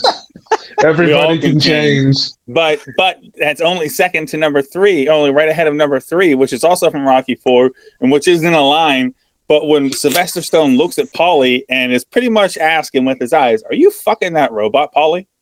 Like straight up asking if he's at if if if he's it's such an unnecessary thing in a boxing movie that takes place at Christmas about the Cold War. There's this scene where Paulie, this grounded alcohol-based character from the first movie, has come so far that he he he somehow gets the knowledge to reprogram a robot that belongs to his nephew and has a Right. sexual relationship with it. A very middle of the emotionally charged relationship. oh my god it's the most perfect mo- christmas movie ever. That's the reason why that movie ended the cold war. Not because they were afraid of rocky but because if america is capable of this fucking thing what else are they willing to do then the soviet union pack that shit in right then and there? But but here is where you start to see some of it start to land on frank cross. Uh you see it for a sprinkle with Karen Allen and his mom, but you see him more with his brother, and you see it Mhm. more with Grace and Grace's With Grace little boy and and Calvin, family. yeah. Yep, Mhm. one hundred percent.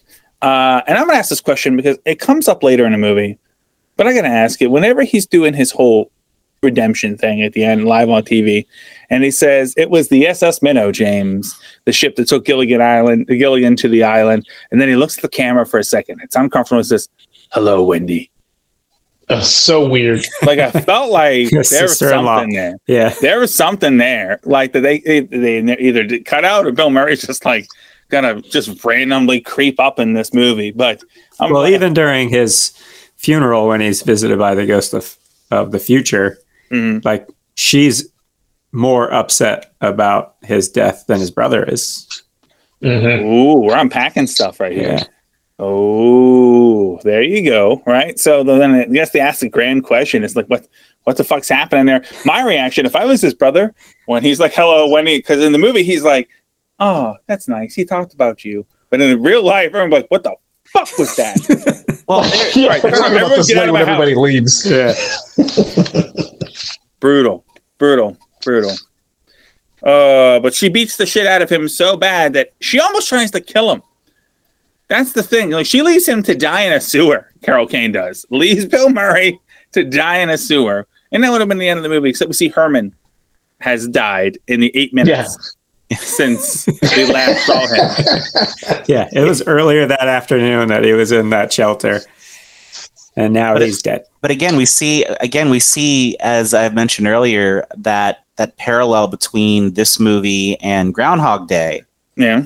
Where you know it's I almost feel like in some weird ways Bill Murray got Groundhog Day as a do over for Scrooge. I could see that. Yeah, and because you had that same beat where where he he doesn't give uh, the guy any money. hmm And he's like, "Oh, you want the two dollars now? Let me go ahead and give you the two dollars. Like, why don't you just stay in the shelter? You would have been warm. You would have had, you know." And you see that with the old man in Groundhog Day, where he tries to do everything he can to to keep him alive. When he realizes that, you know, he thinks he's maybe God, but now he realizes he's not God at all. Yeah. and mortality still kind of plays at least in that role. But it's it's it's a very similar beat. But you know again i think he kind of plays this aloof where in groundhog day he plays it more redeeming.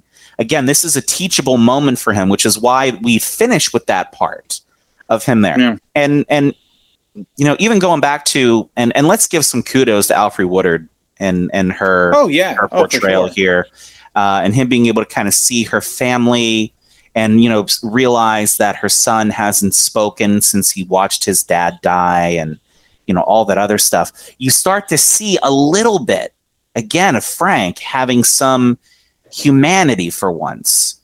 But then we immediately drop him off there to hopefully kind of hammer that home. But he's more worried about the door than you know and and playing that up and trying to get other people's attention then he is to learn something and again when he gets out of there i still don't feel like he's learned anything yet Mm. about that Oh man. Agreed. One hundred percent. I see, and I think whenever he finds Herman dead is a perfect example of every time in this movie where he shows he leads he with compassion for a second, like, "Oh, don't do this to me, Herman," and then he catches himself and then doubles down on being a heel dick every single time. And you know, he's like he's like honestly bothered by by Herman being dead, and then he bursts through that door after getting out of there, and then immediately insults small, helpless children and women. Um, and we moved past the part where he he wants to staple antlers onto a mouse's head. Well, But we also blew Yeah. past the point where he thought the tops of the nipples were okay. I, I- Yeah. For the, for They the were okay. dancer. Yeah, I don't know how we got past that. Third best line in this movie. You can hardly see them nipples. That was improvised. That was. was not in the script. Perfect. but Perfect. I- but I also think too it kind of goes towards the narcissistic element of Frank's character in this is that you know we're going to give you the Ghost of Christmas Past to reflect on the mistakes you made because we want to give you an opportunity to correct them and you go right back to being yourself. So now I'm going to physically beat the shit out of you and try to beat the lessons into you and then leave you with death with the actual personification of death right in front of you that you maybe could have had a chance to help avoid if you would have just been a little bit generous with the with giving him the two dollars.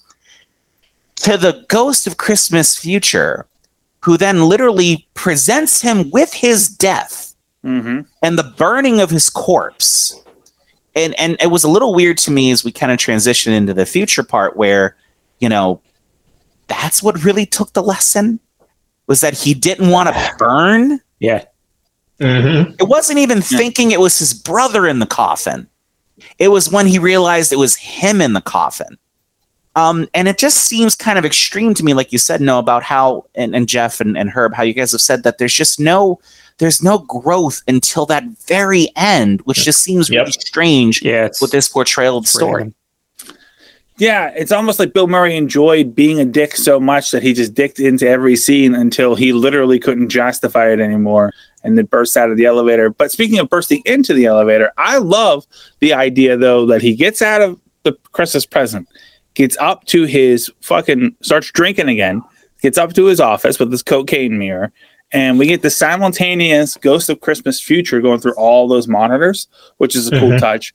Meanwhile, Bobcat's got himself a fucking mega shotgun, like a very Elmer Fudd Yeah. size, and then he does the voice. More fun. Yeah. He's, And then- he's selling his blood for food, but somewhere he finds a shotgun a shotgun. along the way. And and again, let's talk about how in, in the course of two days, he goes from being a successful television executive to being divorced, homeless, a raging alcoholic, and now a murderer Yep. Yeah. because he got fired on Christmas Eve, right? It It's just like, escalated quickly. Yep. yeah.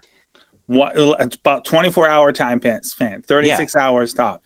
That and the mighty can fall. Yeah. That that again, as we talk about other elements in the film, just just felt rushed, you know? It did. But, but, but 100%. of all the scenes that actually place, the part where Bobcat is hunting uh, Bill Murray through the office, firing a gun, by the way, multiple times and no one notices, right? Just pretty pretty suspect even for the 80s. Um, is one of the longer scenes in the whole damn movie. Like it- that, that for the minute that we almost see the the Ghost of Christmas Future grab him until he gets into the elevator with the Ghost of Christmas Future is like what, like four or five minutes, and everything else moves so fast, except for that, which I guess can't help but notice that Richard Donner really likes seeing Bobcat shoot at Bill Murray, and he's like, "No, we we could use another." you may be on something there. but he gets to the future, and that's where you start to see. Uh, and it's, and it's interesting where it's like he, he starts to let his guard down. You see Calvin in the mental institution, which uh, I thought it was a nice touch of improvisation from Bill Murray, knowing that the camera's axis is tilted to act like he's fallen into the wall. It's very, very nice little physical comedy thing. Uh, but then you get Karen Allen in the heel turn, which oh man, there's just parts of my body that still can't relax from seeing that once again this year. If you want to save someone, save yourself. Thanks, Lumpy. It's like, oh yeah, thank you, Lumpy. Thank you so much. thank you so much for that. You know, we So- all we all we all thought that the reason she called him Lumpy was because in their first interaction, she hit him with the door in the head, and then they kind of bumped heads. But it was really because of of Frank's, uh, you know, rapidly advancing testicular cancer. Yeah. You know, You know, That's Oh really shit! where the real that's where the real lump came from. Let's take a minute, Oh. everybody, to remind you that if there's anyone in your life that you care about, be sure to check them for testicular cancer. Give them a couple of strokes and a squeeze, and just say, "Hey, you're good to go. Be on your way. I'll see you next year." This message has been brought to you by Three Strokes and a Squeeze.org. And if that doesn't Oh. work, there's always chemical castration. yeah, and cut play. And cut.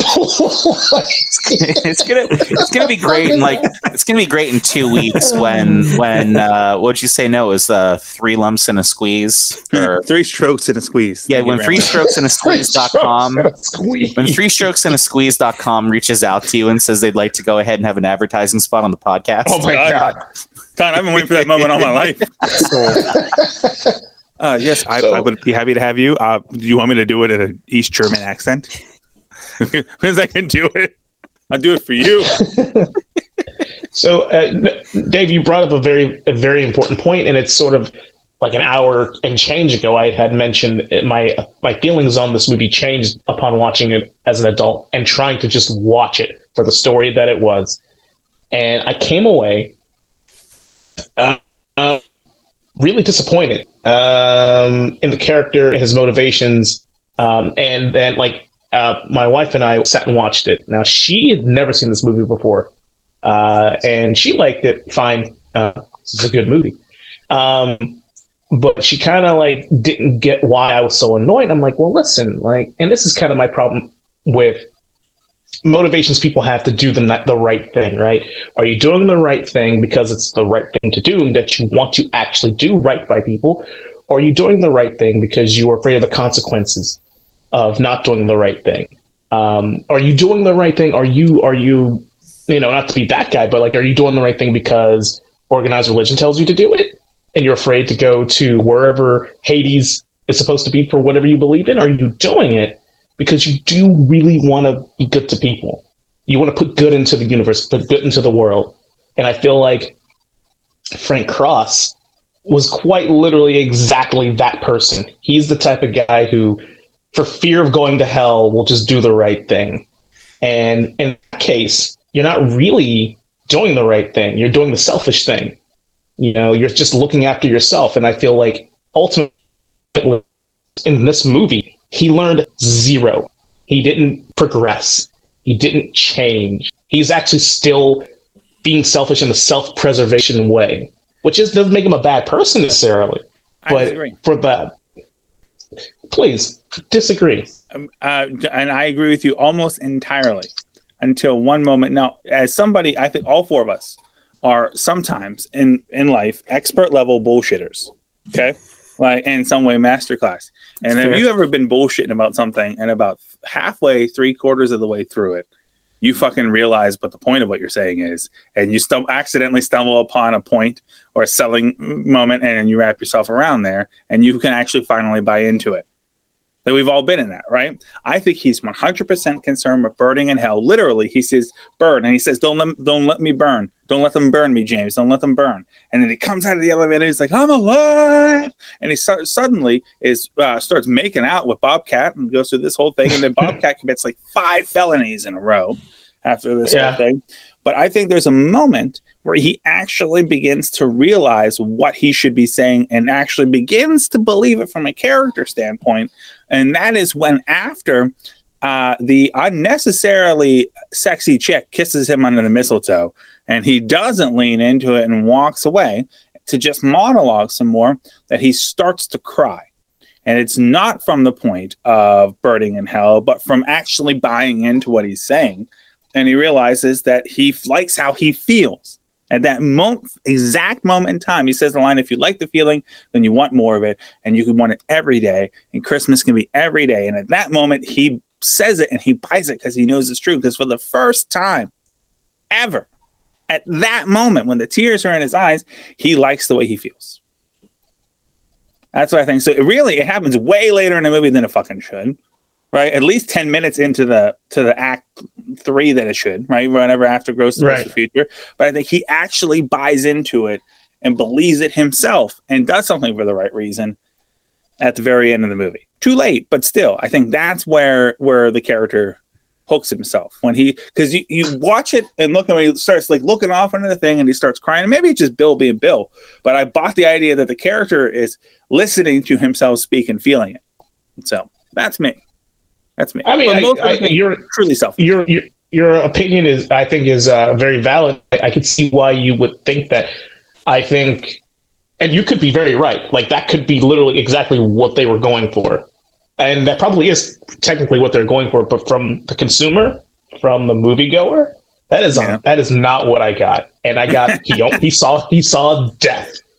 He, He saw death. I'm I'm gonna. I'm And gonna there are a few you- things that make people more elated than skirting past death. Yeah, not dying. You know what I'm saying? Tears I'm of joy because now you are no longer about to die. you are no longer looking at your damnation. I'm I'm going to take it one step back from even where you're taking this, and there's undoubtedly what they're going for is that you're going to be cremated, which is you know I kind of thought it was weird that we're going to you know burn a perfectly good casket, but whatever. Uh, it's it's the the 80s, 80s. right? Also, in the middle of their office, they're going to do that. Yeah. um, but I, I was more thinking along the lines of again now there's the obvious visual representation of the literal literal burning in hell, which is what they're Mhm. trying to go with. But I actually thought he was more disappointed that he he originally thought it was his brother's funeral because he saw his brother's wife there, Wendy. Hello. Mm, mm. But I think he was actually disappointed that it was when he found out it was his funeral and nobody was fucking there. I I, I almost want to say that to me, that would have been, I think, for him, should have been more of a driving force. Is that listen here, Frank, the way you're going right now, when you're dead and you believe that because you're going to be cremated, you're going to be burning in hell, which isn't really what that whole thing was supposed to really mean. But nobody's going to fucking be there except for the one brother who always unapologetically tried to love you Mhm. Beca- oh, for the only reason that his heart was good and you were his brother and no matter what he would try to hold out the good you know because we, we didn't really talk about how the gift his brother got him that his brother got the wrong fucking gift he got the vcr instead of the towel because True. his assistant decided to give his brother a good fucking gift instead of a towel but like it was your only brother Right. And it was Ow. the gift that he got back was it was the picture of him and his little brother and the little message wishing him a Merry Christmas and everything. Is that he just didn't I, I just think he didn't want to die alone. And again, that I think plays into the narcissism that, you know, that Mm. the character fundamentally had uh, throughout this movie is that nobody matters but him. And when he realized in the end with the life he was leading, it didn't fucking matter. That's when he had to go ahead and have the change. And of course, you know, burning in a casket has a, you know, certain psychological effect too. But I, I don't think you can have one without the other in terms of the character coming out being like, I'm alive. And now let me tell you why Christmas matters and why making good choices matters and the people around you matter. I, I think for me to see him make that shift and and basically do a 180 on the fly in that single moment, like it still feels super selfish. Like he's still thinking about, I'm Frank. This is all about me, and Mhm. For everybody else to just forget all of a sudden because you're being nice in five minutes on Christmas Eve that you put us all through hell for the past 15 plus years. Like, oh, yeah, it's fine. He's saying nice shit now, so it's good. Tomorrow he'll be fine. And we're on this path to redemption from here moving forward. Like, I, I disagree. Well, I got, I got. That's my last note about this whole movie before the end singing sequence happens. Right, is that's the one hallmark of a Christmas Carol that's always stuck with me and bothered me a little bit. Is that Ebenezer Scrooge is a complete and utter prick to everybody in his life from the minute he gets his heart broken all the way through to the end of the movie, and then he suddenly uses his money to buy people things and for five minutes, he's buying people things and they're all good with it, which is really an indictment about people's own selfish interests in that instance. And I'm not saying that to excuse Bill Murray because he's still a piece of shit in this movie. Uh, I mean, he lets Bobcat Goldthwait like absolutely holds. By the way, another lethal weapon person, the captain, is the switch controller there, and he holds him at gunpoint, right? Say, choose sexy saxophone. Uh, meanwhile, the censor, who we haven't mentioned, the network censor, who gets her ass beat this whole movie, flat out raped the dude from Gremlin Yeah. 2, right? He Full just gets he just keeps getting raped in his Yeah. movies. He gets raped Yeah. by her. He gets raped by the female gremlin. Yeah, I had I had a note about that as she straddled him with the mistletoe. I mean, yeah. We're, I mean, we're, we're Sexy talking about time in the Uh, control room. it it was totally yeah like full on that was that was the whole thing and he he definitely didn't. i got the impression he doesn't play for that team in this movie whatsoever right so that's just doubly worse but in every christmas carol though every single person like bob cratchit he beats the sh- uh, scrooge yells and is terrible to him and and then scrooge notices that tiny tim has a has a disability and it brings the biggest christmas goose and brings everything and a bunch of strangers over to Bob Cratchit's house, and everyone's like, "Oh, fine, great." And he's like, "I'll give you more money," and they're like, "Fine, great." And everyone's like, "Oh, we love you now." And it always bothered me that like they just kind of prove that ultimately everybody in any movie can be bought. I guess right. It- that's what, Everybody's got a that's what price. Charles Dickens. Everyone's got a price for the million dollar. That's right. Right. That's right. Oh, This was the one scene of the movie that I believed Bill Murray cared about making the movie. hmm And I and I feel like he had to have just ad libbed that whole speech. Yeah, he He did. did, and Yeah. they did about eight takes, and every take was different because Mhm. he just did whatever he wanted, Yeah. and they couldn't stop. The crew couldn't stop him from doing that as Mhm. much as they wanted to. yeah. Yeah, but it was it is it is the one point in the movie that I felt like Bill Murray said, you know, all right, fine, just you know, take the coat off, stretch a little bit. Now I'm gonna actually fucking act a little bit, you know, get the A little bit. get the work in. You know, now I'm gonna go ahead and try. I'm gonna bring it home for you, Dick Donner. I'm gonna bring it home. um, There you go. But um, I, Yeah, I, I, I do still get a little wobbly jawed right at the end when her son walks up, gives him the little tug on the shirt and everything, and he looks down. He's like, "Hey, what's up, little man?" And he's like, "You forgot. God bless us, everyone." You know. That that uh, that is, I think, really the one true sweet moment of the of the of the movie. Yeah. I I would love to hear what Herb Jones thinks. I of would that dearly moment in the movie love- just based on his facial expression alone. Duck it real get, What? get, get, get in close. Get in close. And one, Well, I can't get in it to your close because I have a, my mic is No, in I mean my- you have a headphones. camera. Get close to it. Yeah, there it is. Oh, yeah, full Yeah. face. Yeah, lean is- into it hard. man. Mac, 10 years ago, I would have agreed with you.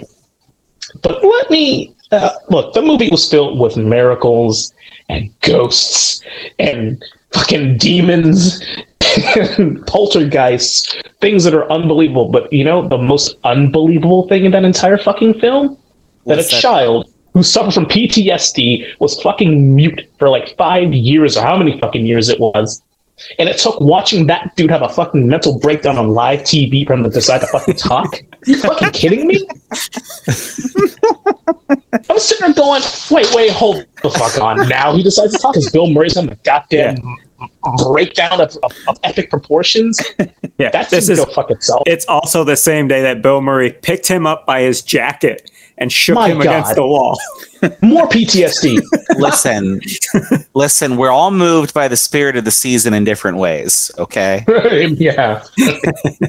I, I would say that it was a combination of seeing a, a mental breakdown in front of him and all of the nipples from the solid gold dance.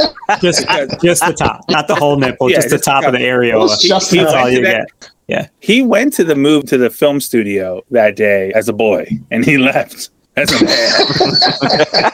a man who could. Uh, but I, I want to, I want to before before we, uh, I mean, we get to put a little love in your heart, right?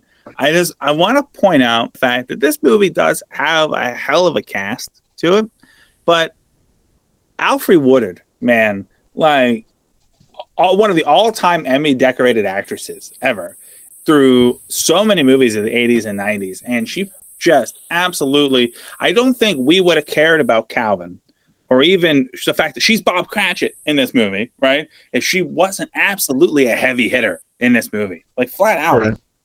just a just a, a badass performance. Yeah, she was she was the one character that wasn't afraid to stand up for Frank. Like she saw through his bullshit, and I think he, on a certain level he respected that. yeah. Yeah, because he could have fired and found somebody else just like that, but he didn't. Yep. Well, that's well said. Multiple times. That's a good point. A uh, a a Golden Globe Award winner, gentlemen, Alfred Woodard. Oh, just want to put that out there. Just throwing it out there. Thanks. Just throwing it out there. Yeah. you talk about Emmys, fucking Golden Globes, man. So Frank is redeemed. Calvin can speak all of a sudden.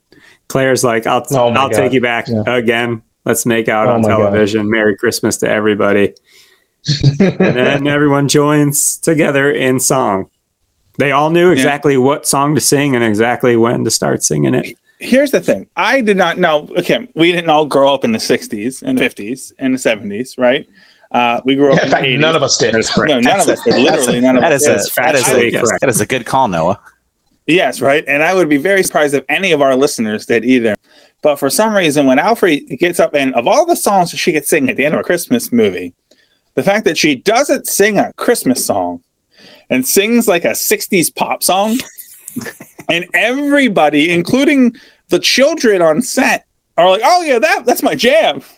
Put a helping hand. And they start to like, that's the song. I can't, I can't help but feel like Richard Donner is somebody was sitting on set and they're like, how we got how do we fucking get out of Bill Murray's improvisation? Like how do we how do we get out of this? And there it is, some random song.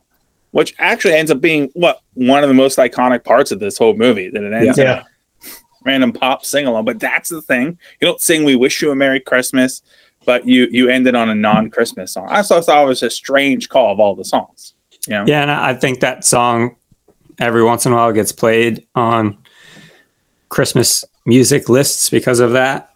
Mhm. The song, Probably, the, yeah. the official production was done by Al Green and Annie Lennox, and ended up on, you know, the top charts for like 17 weeks or something stupid like that. But fun fact: so Al Green did that song, and he had taken a hiatus from music and became a preacher, and because this song, Reverend Al Green. yeah, because this song wasn't in the eyes of the church, like a church type song. Like he was ousted by the church because of this song. Wow. Wow. That's Really? shit. Also, also, Bill Murray could address the audience during the credits. you Yeah. know? Yeah. Feed me, Seymour, feed Oh, we can go ahead and break the fourth Yeah. wall, right? Yeah. Just to go ahead and break it and make a reference to another dated property in the Little Shop of Horrors. Yeah, Like- that he had a I love part that. in. Uh, gotta love that movie. it. Love it. Oh, the movie's fantastic, fantastic movie, fantastic musical. But uh, Oh man, of that should all- be the first musical we cover.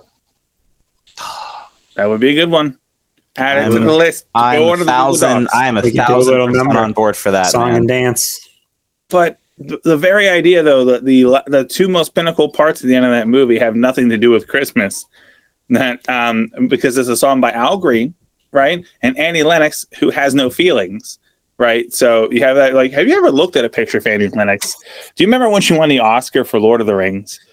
Uh, Are you really gonna ask me that, Noah? yeah, I know you do, Dave. Right? You you, you, you, you close your eyes as you go uh, into the the, Lord of the Rings west. sword right here. Right, right there. There's things. I know. I'm- staring at staying through most of this production here, everybody. But You guys, for for those of you not able to see this, Jeff has uh, uh, Frodo and Bilbo's sword Sting right over his shoulder there, hanging on the wall. Listen, you need to know the nerd level of our already listeners. If you just said he has Sting on the wall, they're either going to think that you Not mean the singer stand. Steve It's just- on the wall. He's just chained up like the fucking the sword. Mortal Kombat.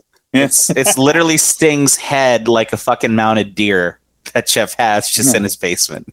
It's like, oh, that's what they meant by desert rain. Yeah. But if you, but remember when, uh, and this is going to be a weird sidebar, but I love doing that and looping back around.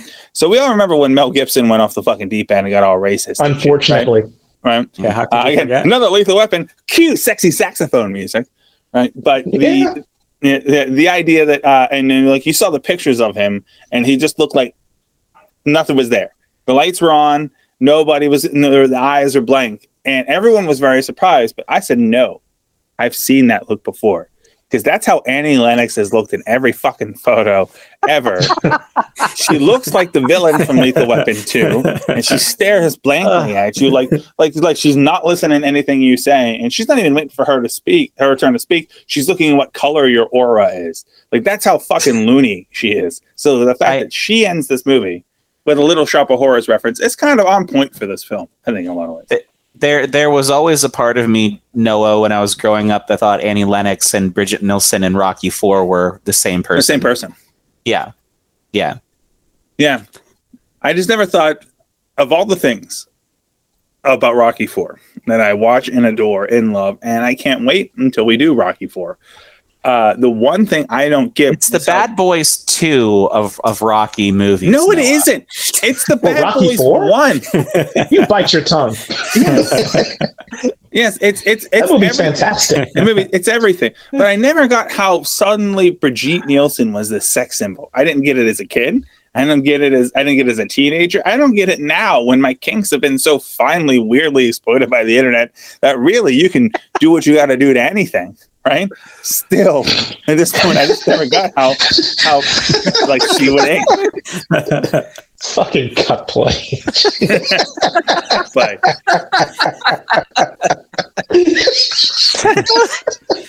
so, anyways, Scrooged. Yeah. So it was a uh, it was considered a commercial box office success. You know, it opened Thanksgiving weekend of '88. It was the number one movie that weekend. The second weekend, it fell off. It lost out to Land Before Time and Oliver and Company. Both are better movies than Scrooged. Um, yeah. hey, and They are. but, but all in all, the movie made hundred million dollars international, thirty million budget. That's a pretty good return. Yeah. Yeah, it uh, Oh, yeah. definitely uh, definitely made its money back plus its uh, marketing budget and then some. So Yeah.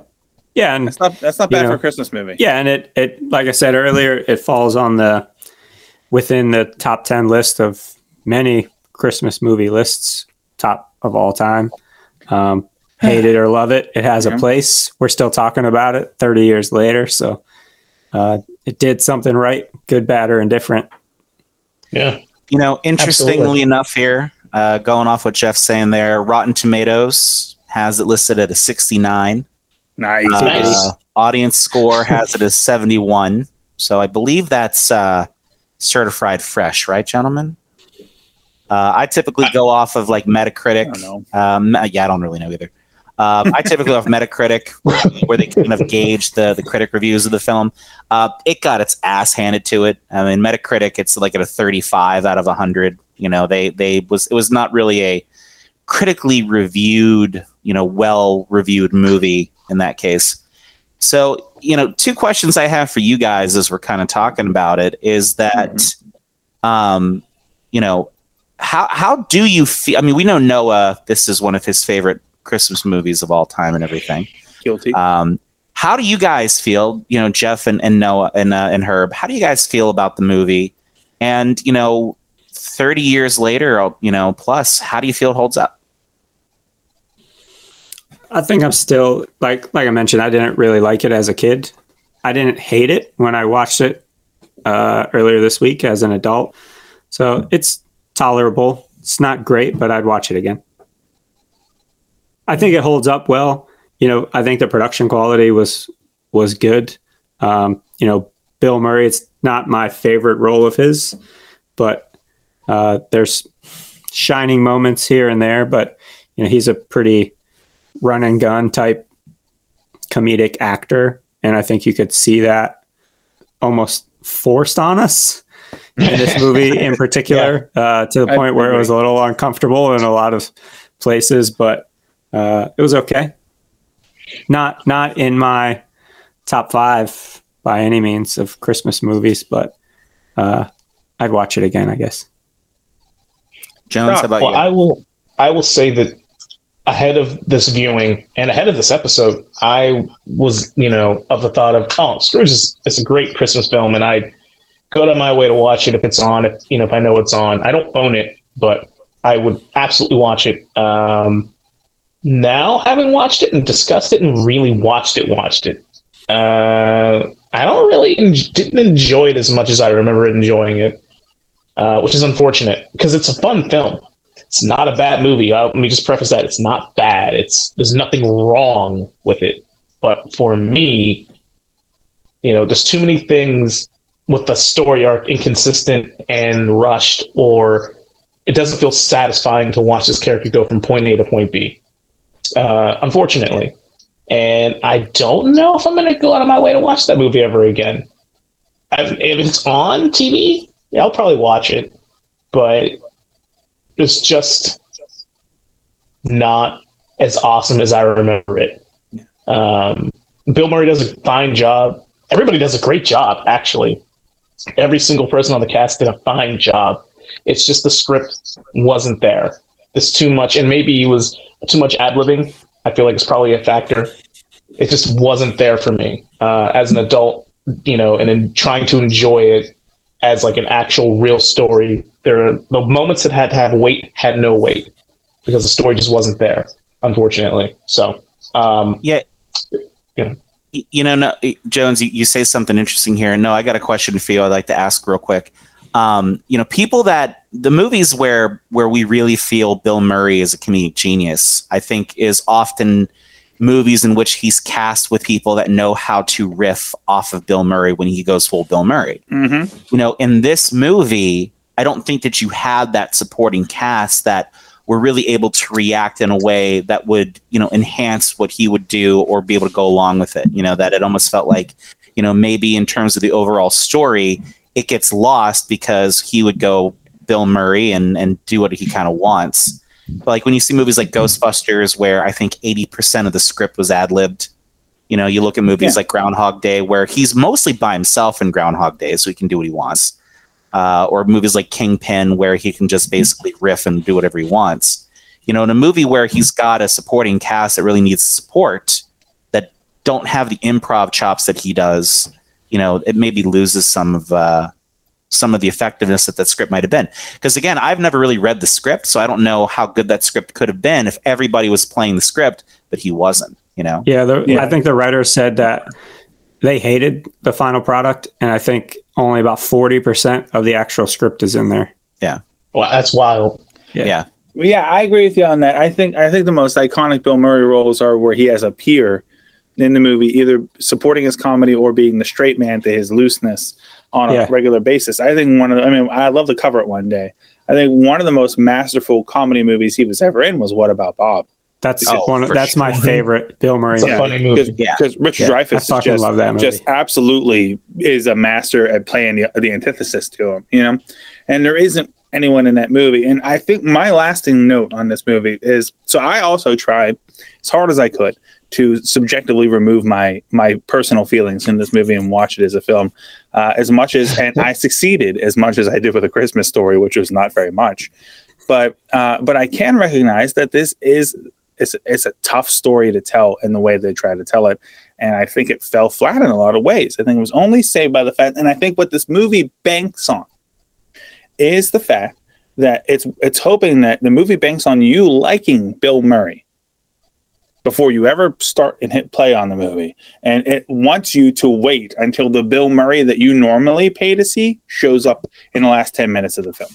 That's what it waits. Gives you little glimpses of it all the way through, but that's the whole. I mean, the whole marketing material of the movie was based around Ghostbusters, Yeah. which was four years before this. Yeah.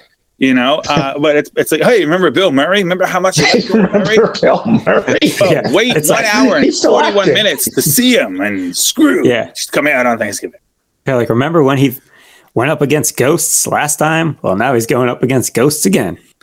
As a ghost of Christmas uh, past. Yeah. Okay. Yeah, You know for what? sure. Does the spirit of the holiday season, does the spirit of Christmas really come through in this movie? No. I don't me. think so at all. No. No. No. I think it does, but I only think it does in one You're, scene. thi- you're thinking with the wrong head. No. No, no, it has nothing to do with Carol Down. it has first of all, whoever Cut a said hole in the box. whoever said that Put your dick Christmas the only box. comes once a year. Whoever said that Make Christmas only the comes box. once a year. Um, doesn't watch a lot of Karen Allen movies like I do because it's it comes two or three times depending on how much Gatorade you've had that day. Oh my Yeah. gosh. No, I would only say it does in one scene, and that is uh, when Carol Kane shows up and takes us through the Ghost of Christmas Present. Because to me, that movie, abs- because she's the only other heavy comedic hitter in that movie, and she steals the movie from Bill fucking Murray in late 1980s. And while you're going through the current Christmas and seeing everyone doing in their circumstances, that's the only time it actually feels like a Christmas Carol to me, and therefore cues up the Christmas spirit. But otherwise, largely as a Christmas, does it feel the Christmas spirit? I would say no, but we have yet to watch a movie in our Christmas series that does. So Uh, we're not really going to in our Christmas Yeah. series this year. I don't oh, think. I beg Yeah, to it's like- differ. It's like the inception of Christmas Carol. It's a Christmas Carol about making a Christmas Carol, but it doesn't really feel like Christmas. Yeah, it's very meta that way that they were making a Christmas Carol while telling the Christmas Carol story. Yeah. That the thing, clever. the production they're making was almost like a satire on the film itself, right? We're going to make Mhm. a Christmas Carol, but we're going to go ahead and have children in in Africa, and we're going to have a whole dance number of you know women. Mary Lou Retton. Mary Lou Retton's going to just be in it because she's a, she's America's darling, and she's going to go ahead and play Tiny Tim. Um, And Jamie Farr, who has Mhm. zero speaking part, he's just in the background. So, He's from my hometown of Toledo, Ohio. Shout out to Jamie Farr. Shout out. Toledo represent. Uh, Jeff, since I'll you are Toledo. from, I mean, you guys are all basically like family over there. So can you get him on the podcast? I don't think he's doing anything else. Yeah, I mean, I think it's worth uh, worth reaching out. I'll see what I can do. Ugh. You get Well, Puerto I- Rico, I'll get Jamie Farr. I'm not getting Karen Allen, not after this fucking podcast. That's for damn sure. Let's not rule anything out, man. Let's Probably not rule not. anything out. Listen, I need a reason to, to keep going. Uh, you know, so we'll we'll see how that goes. But I, uh, speaking of wanting to make uh, random people feel the Christmas spirit, how you doing, Karen? Um, I hope we'll feel the Christmas spirit next week because we're gonna end this series with the great debate. I fucking love the internet because of the weird pornography and comedy shit we get all the time and the access to strange pro wrestling, but mostly the pornography.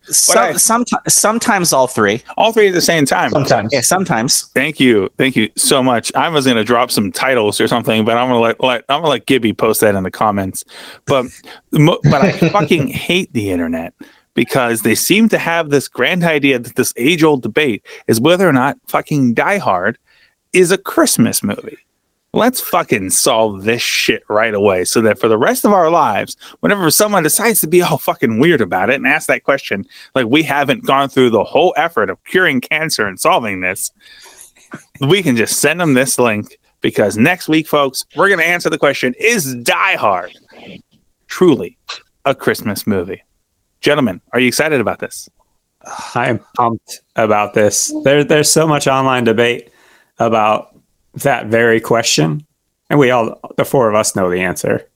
The I answer mean, is absolutely whoa, whoa, whoa, whoa, whoa, whoa. First of all, don't don't you speak for me, Mister Manager. I love I, look, I am just gonna. I've said it every time we've mentioned this show or this episode, uh, but I've not watched Die Hard in probably two decades. Easy.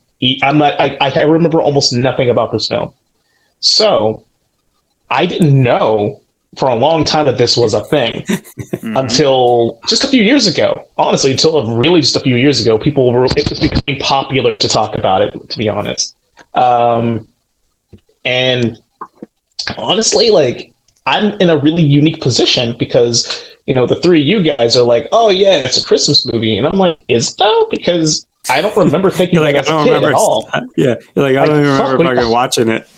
That movie fucking came out in the summertime. I'm pretty fucking sure. And number two, I I don't think I came away from it. And the few times that I did watch it growing up, going, "That's a hell of a Christmas movie." No, that didn't happen. No. So I'm gonna watch it. You, you know, I'm gonna watch this movie with, with in the mindset of this is what people think it is, but I'm not going to approach it that way. I think that's important that I don't watch it thinking that it's a Christmas movie because I I need to like because people went to the theaters not with the thought of it's a Christmas movie, right? They didn't do that. Yeah, you don't you don't want that. action film. you don't want the external influence of Yeah. going into it with that mindset. You want to be open minded to make So, your own yeah, I'm gonna- assumptions. So yeah, so I'm going to approach it a couple of days it, with that in mind that it's just this action film, and if I come away with it going, that's a hell of a Christmas movie, and that's how my opinion is going to be. But I'm not. I don't like the idea of people just saying it is just because it's cool to say that it is, and they're just full of shit. and and I and and Jones, I can't agree with you more about that. And and and and guys, I'm I'm gonna be I'm gonna be very very um I'm very excited about this. I'm very very excited about this. You know, we always talk about how you know when we're talking about certain things, we have certain subjects here. You know, we're talking about hybrid theory. We're going to give the album a, a, a really solid listen through and kind of critically think about it in ways maybe we didn't before Yeah. Take the fan out of it and and and, and analyze it. And you know, for the movies we've talked about and the things that I've been privileged to be on this show to share with everybody, I have done some work, right? Yeah. Um, I will say this. There are certain movies in life where I will be like, yeah, you know, I did some work so I could talk about this critically and provide some maybe some thoughts that maybe didn't think about. And there are some movies where I'm going to pull my dick out and be like, I've actually really fucking done my homework on this. I've written papers in my in college about Die Hard and this subject, and I don't want to give anything away about it. Um, but there are certain films that that I hope we will talk about. Uh, one of them also Scott Pilgrim versus the World. Uh, Oh, I, know- can't wait to cover That's on that. the list. Great. Um, you know, that I feel so fucking passionately about a topic as they do about Die Hard and Christmas. Uh, so I cannot. Fu- I went to six from midnight as soon as Noah brought this up again. I'm just fucking ready to go now about this. I'm I'm very excited about it. Uh, I respect both of you for your approaches to this movie, Doc. I mean, I, I would expect nothing less than a studious approach to anything worth talking about for four and a half, five hours, which could it could happen. And and spending this might be a time. two-parter, folks. Yes. And and Dave, I know how you feel about this movie and this subject, so I, I expect you to at least read excerpts from your dissertation on whether or not Die Hard is a Christmas movie. But I'm going to be real with you here for a second, guys. No, I haven't seen the original Die Hard in its entirety in nay a decade either. Um, I tried to find it, but I, I took it upstairs. Um, I broke out not only my three Die Hard VHS letterbox special edition release, but a VHS player, so I could watch this movie in its original The way it was format meant to. The way it was meant to be. the way it was seen. meant to be seen. But I'm going to tell you guys advance right now. I'm not going to take notes on this movie or do research as if it was every other movie review because this movie is n- this t- episode coming up, episode 26 of Nothing Good, is not called Die Hard. It's not called Die Hard the way it was called Mortal Kombat or Children of Men. The episode is Is Die Hard a Christmas movie? So I will wipe my brain clean and I will watch this film asking the very basic question Is this a fucking Christmas movie? and so I will Yes. have, I will have whatever notes that need to be taken on that. And maybe I'll come up with a weird, strange scoring system or a rating system similar to how we do. I don't know. I'll fucking play it by ear, see how funny I'm feeling at that time. But I'm not coming at this to review Die Hard. We all fucking know Die Hard is an Yes. amazing film. Okay. No, Noah, bust out the Trivial Pursuit uh, pies, and then for every point that works, you just go ahead and put a piece in there, and we're in. just gonna go back to 2005 and fucking roll our sleeves up and go to war. And just go to war over Just this. brown like your last name. Finish the job that we started before episode three came out, Yeah. and we were almost no longer friends. Yeah. But It was But like that- Karen Allen and Frank. We just stopped talking for 15 years. Mm. it was a fucking trivial pursuit. And oddly enough, when I ran into Noah again, he kissed me right on the mouth at a homeless shelter. It was fucking weird. I'm just really pissed that I just I could have I could have gone to a homeless shelter in New York in the 80s and could have had my shot. But I, that's apparently apparently next time. You'll get them next time. I'll get him next. That's an inter- that'd be an interesting uh, sell to Ron and Jackie on that one there, Noah. Listen, listen, I've got this intuition that I need to go to New York right now, in particular this shelter. a homeless shelter. Uh As a six year old, just trust me on this, mom and dad. like Buy the I bus, guess- buy the bus ticket, and let me go. let me go. I'll come back a man. Uh, well, I guess we need to modify on the social media the schedule because after Die Hard, if it's a Christmas movie, we're not doing movie soundtracks anymore. We're going to talk about The Matrix. Yeah, yeah. We we just talked about this before the show, uh, and I think it'd be cool to talk the, the movie. The was it Matrix Resurrection? I think it's what it's called. Comes out this month. Yes. Uh, so I'm I'm it's on HBO at Max, thankfully, so that way I can watch it. Yep. So I don't have to go to the Yep. theater to Same. deal with the masses, the un, the unwashed masses. But um, I'm excited to check that out because I think the first Matrix movie is a lot of fun. Uh, the other two, eh, they're okay. Great action. We're not going to talk about that. No, we're not We're just going to talk about the original and the effect it had on action films and science fiction to movies this and day. all that fun stuff. Yeah, to, really, to the Yeah. right to this day. So that'll, that'll be a fun episode. I think the rest of bullshit about for a while. Um, Yeah. But yeah, I'm excited about Die Hard. I'm really interested. Just gives me a reason to watch a movie I watched in a long time. So You know what we should do? I'm going to say it on air so that everyone can kind of get a, a thing insider ah, baseball. shit. Yeah. right? we should we should still record if we can sometime in the next coming weeks favorite movie soundtracks, uh, and then I'll put it in a can.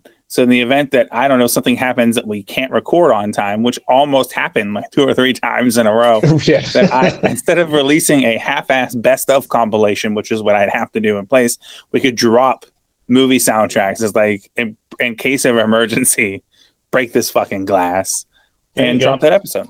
Smart. so We'll do that. uh, Noah, in advance of our episode on Die Hard, Mm-hmm. can we put a uh, can we put a poll out there for our followers on Twitter uh, about what their thoughts are? Is Absolutely. Die Hard a Christmas movie? And let's see what maybe the uh, what the audience likes See to what the masses think. I think that's a great idea. I think here's what I specifically think we should do is not only do that on our social media for our show, but let's do it as on as much of our own personal social media and whatever we agree as a group, if it is or isn't. Uh, I would like to l- read the names of everybody who is wrong, like like a war memorial. Have it scroll down. In memoriam. in memoriam. Yes. These following assholes, starting alphabetically. I have a question uh, f- to all three of you guys. Actually, Yeah. this is going to be so fun because I have no preconceived notions about this. This is going to be interesting. Uh, you brought up an interesting point, Noah. Your opinion, at least, is that you know the people who differ with your opinion, oh, they're wrong. Are you watching this movie in the way that you should, the way that you say you will? Are you prepared to question yourself? Are you prepared to go, well, I can kind of see why someone doesn't think that, actually. I can see why. Do you know who the fuck you're talking to? You don't think I question myself every day?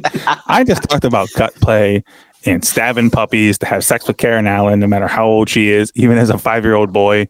And you think I don't question myself and who I am and what I do? You think you think You didn't say yes or no. Yeah, I'm gonna question. I'm gonna try to do this as honestly and subjective. And if I watch this movie and determine that it's not a Christmas movie, I'll fucking say it. Okay, but I'm gonna do Okay. it fairly and honestly. And here's the thing, too. I want you to be prepared that if you're wrong, that you. I don't want you to sit there. I don't need you to say the words that I don't think you've ever said in your life, Doc, which is that I'm wrong. I don't think you oh, need to say that. Sound like my I wife. want you to I want you to look dead into your camera, pull your microphone close to your mouth, and I want you to finally tell the internet that you will fuck the Sega channel, raw dog, multiple times, finish inside, and then never call it back again. That's what I want. Are you prepared to do that? Are you prepared to do that for the Die Hard channel? For the Well, okay. episode? I mean, if you're ever gonna die, dying hard is the way to go. That's the way to do it. Really hard. Uh, well, unfortunately, since I don't have an opinion on it one way or the other yet, uh, I I can't be right or wrong on that. So, Oh, you found a way out of it. That already. is a safe fucking answer. Yeah, it is. well, Well the truth. played. If I Well if I disagree with you guys, if I disagree with you guys and go, I don't think it's a Christmas movie. Fuck you. I don't think that doesn't make me wrong at all. That makes we disagree on that. uh, so we'll see. I don't know how I feel about it on the onset. No, it nothing about the movie screams to me as a Christmas movie, but I haven't seen it in a long time with the context that people seem to think that it's a Christmas movie. So I just I just want to know why you won't talk about having sexual relations with the Sega Channel What or Goro's back tits or Karen Allen. Like, if you had a chance, Karen Allen didn't even come up. I was I waiting. really I was Allen's waiting for you to see attractive. how he was going to give it to her. what all if right. I mean, here's here. Let me just tell you real flat out that if you, I just want you to admit that if you were in my shoes and the opportunity presented itself, you would rip that finger that dead frozen Herman was holding the watch with, and you would fill as many possible holes as you possibly could. I want you to say it right now. I'll, I'll tell you, like, look, use- look, look, look, look, I'll tell you what. I'll, I'll tell you what I'll say. How how about this? Uh, as a little boy, I did not find Karen Allen particularly attractive, and as a grown ass man, I don't. She's very average, so I don't know what you want me to tell you. I didn't think she was all that in Indiana Jones. I mean, she's not an ugly woman. She's she's attractive, but I'm not like, oh my, Karen. She looks like some, She looks like my third grade teacher. I mean, did you want to fuck your third grade fair. teacher? No, what if No. Well, that's on you. And honestly, I think it might be on your third grade teacher. What if No, anyway, anyway. I thought you said here. I'll tell you this, and I thought you were going to compromise by saying that I'd use one of Dead Herman's frozen fingers, or that Or you just use the that watch. Yeah. Yes. See, you got it right. Use it. You know, so big hand, little hand, wherever you could put the hands. I thought you were going to do that. One of these days, I swear to God, if it's the last fucking thing I do, I'm going to get you Uh-huh. to volatile, to volatilely describe in great detail you having sex with a fictional person or hypothetical country. Okay. you're you're asking him not to do either? You're asking him to about, hypothetically have sex with a fucking uh, virtual video game system. Yeah. Now, what would- what's What if what if the Sega Channel was wearing a John McClane like tank top? Like, would you would that do anything for you? Like a little bit ripped up, had saw some action. You know, I'm not 100 percent sure how that would make it any better. look, we all have our kinks. Maybe all, for you it would. I don't we all have our kinks, Jones. You know, mine is Goro's back tits. You know, we all have we, We all have the things establish that get us. We all have the things that get us going, right? Listen, I'm I'm gonna leave this thought on this. That Uh-huh. one of these days, for like your your like 45th birthday, you're gonna receive a gift from me, and inside is just gonna be a plane ticket, and and then a GPS coordinate system. And you're gonna get off the plane, and you're gonna follow the GPS coordinate system. Bear with me, and and you're gonna follow it to the edge of a mountain, and to the side of a mountain, a broadside, steep cliff, and you're gonna notice as you get closer that there's a hole drilled into the side of this mountain. And next to it is a cell phone. And as you approach it, go, no, the phone's going to ring. And it's me telling you that I'm on the other side of that mountain with a similar hole. And we are going to fucking tag team this mountain. We're going to roast it like a pig. At the same time. I'm going through a lot of work. How big A is the lot of mountain? investment Are you guys going dome to dome, or what's happening there? I mean, Uh. it's a big mountain. I don't, I, you know, so I'm saying whatever it takes. But There's, you know, there's a group of rock climbers that are really into this. There has to I- be. Could you imagine you're like be. They're just down the chalking the shit out of their hands. It's got-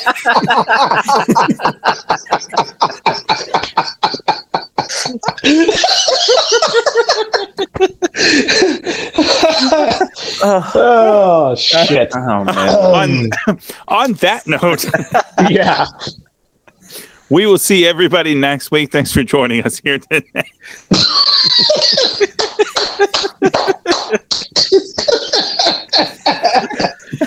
Oh my god. Uh, Jones, while, while while Noah's collecting himself, why don't you tell him a little bit about our social media channels and how they can follow us? Oh man. Well, we can be found on uh, Facebook, uh, Nothing Good Podcast. Uh, we also are on Twitter at Nothing Good Pod. Um, Noah is literally dying in front of us.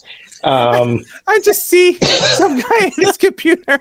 He's got the thing of Chuck. He's got the fucking harness on.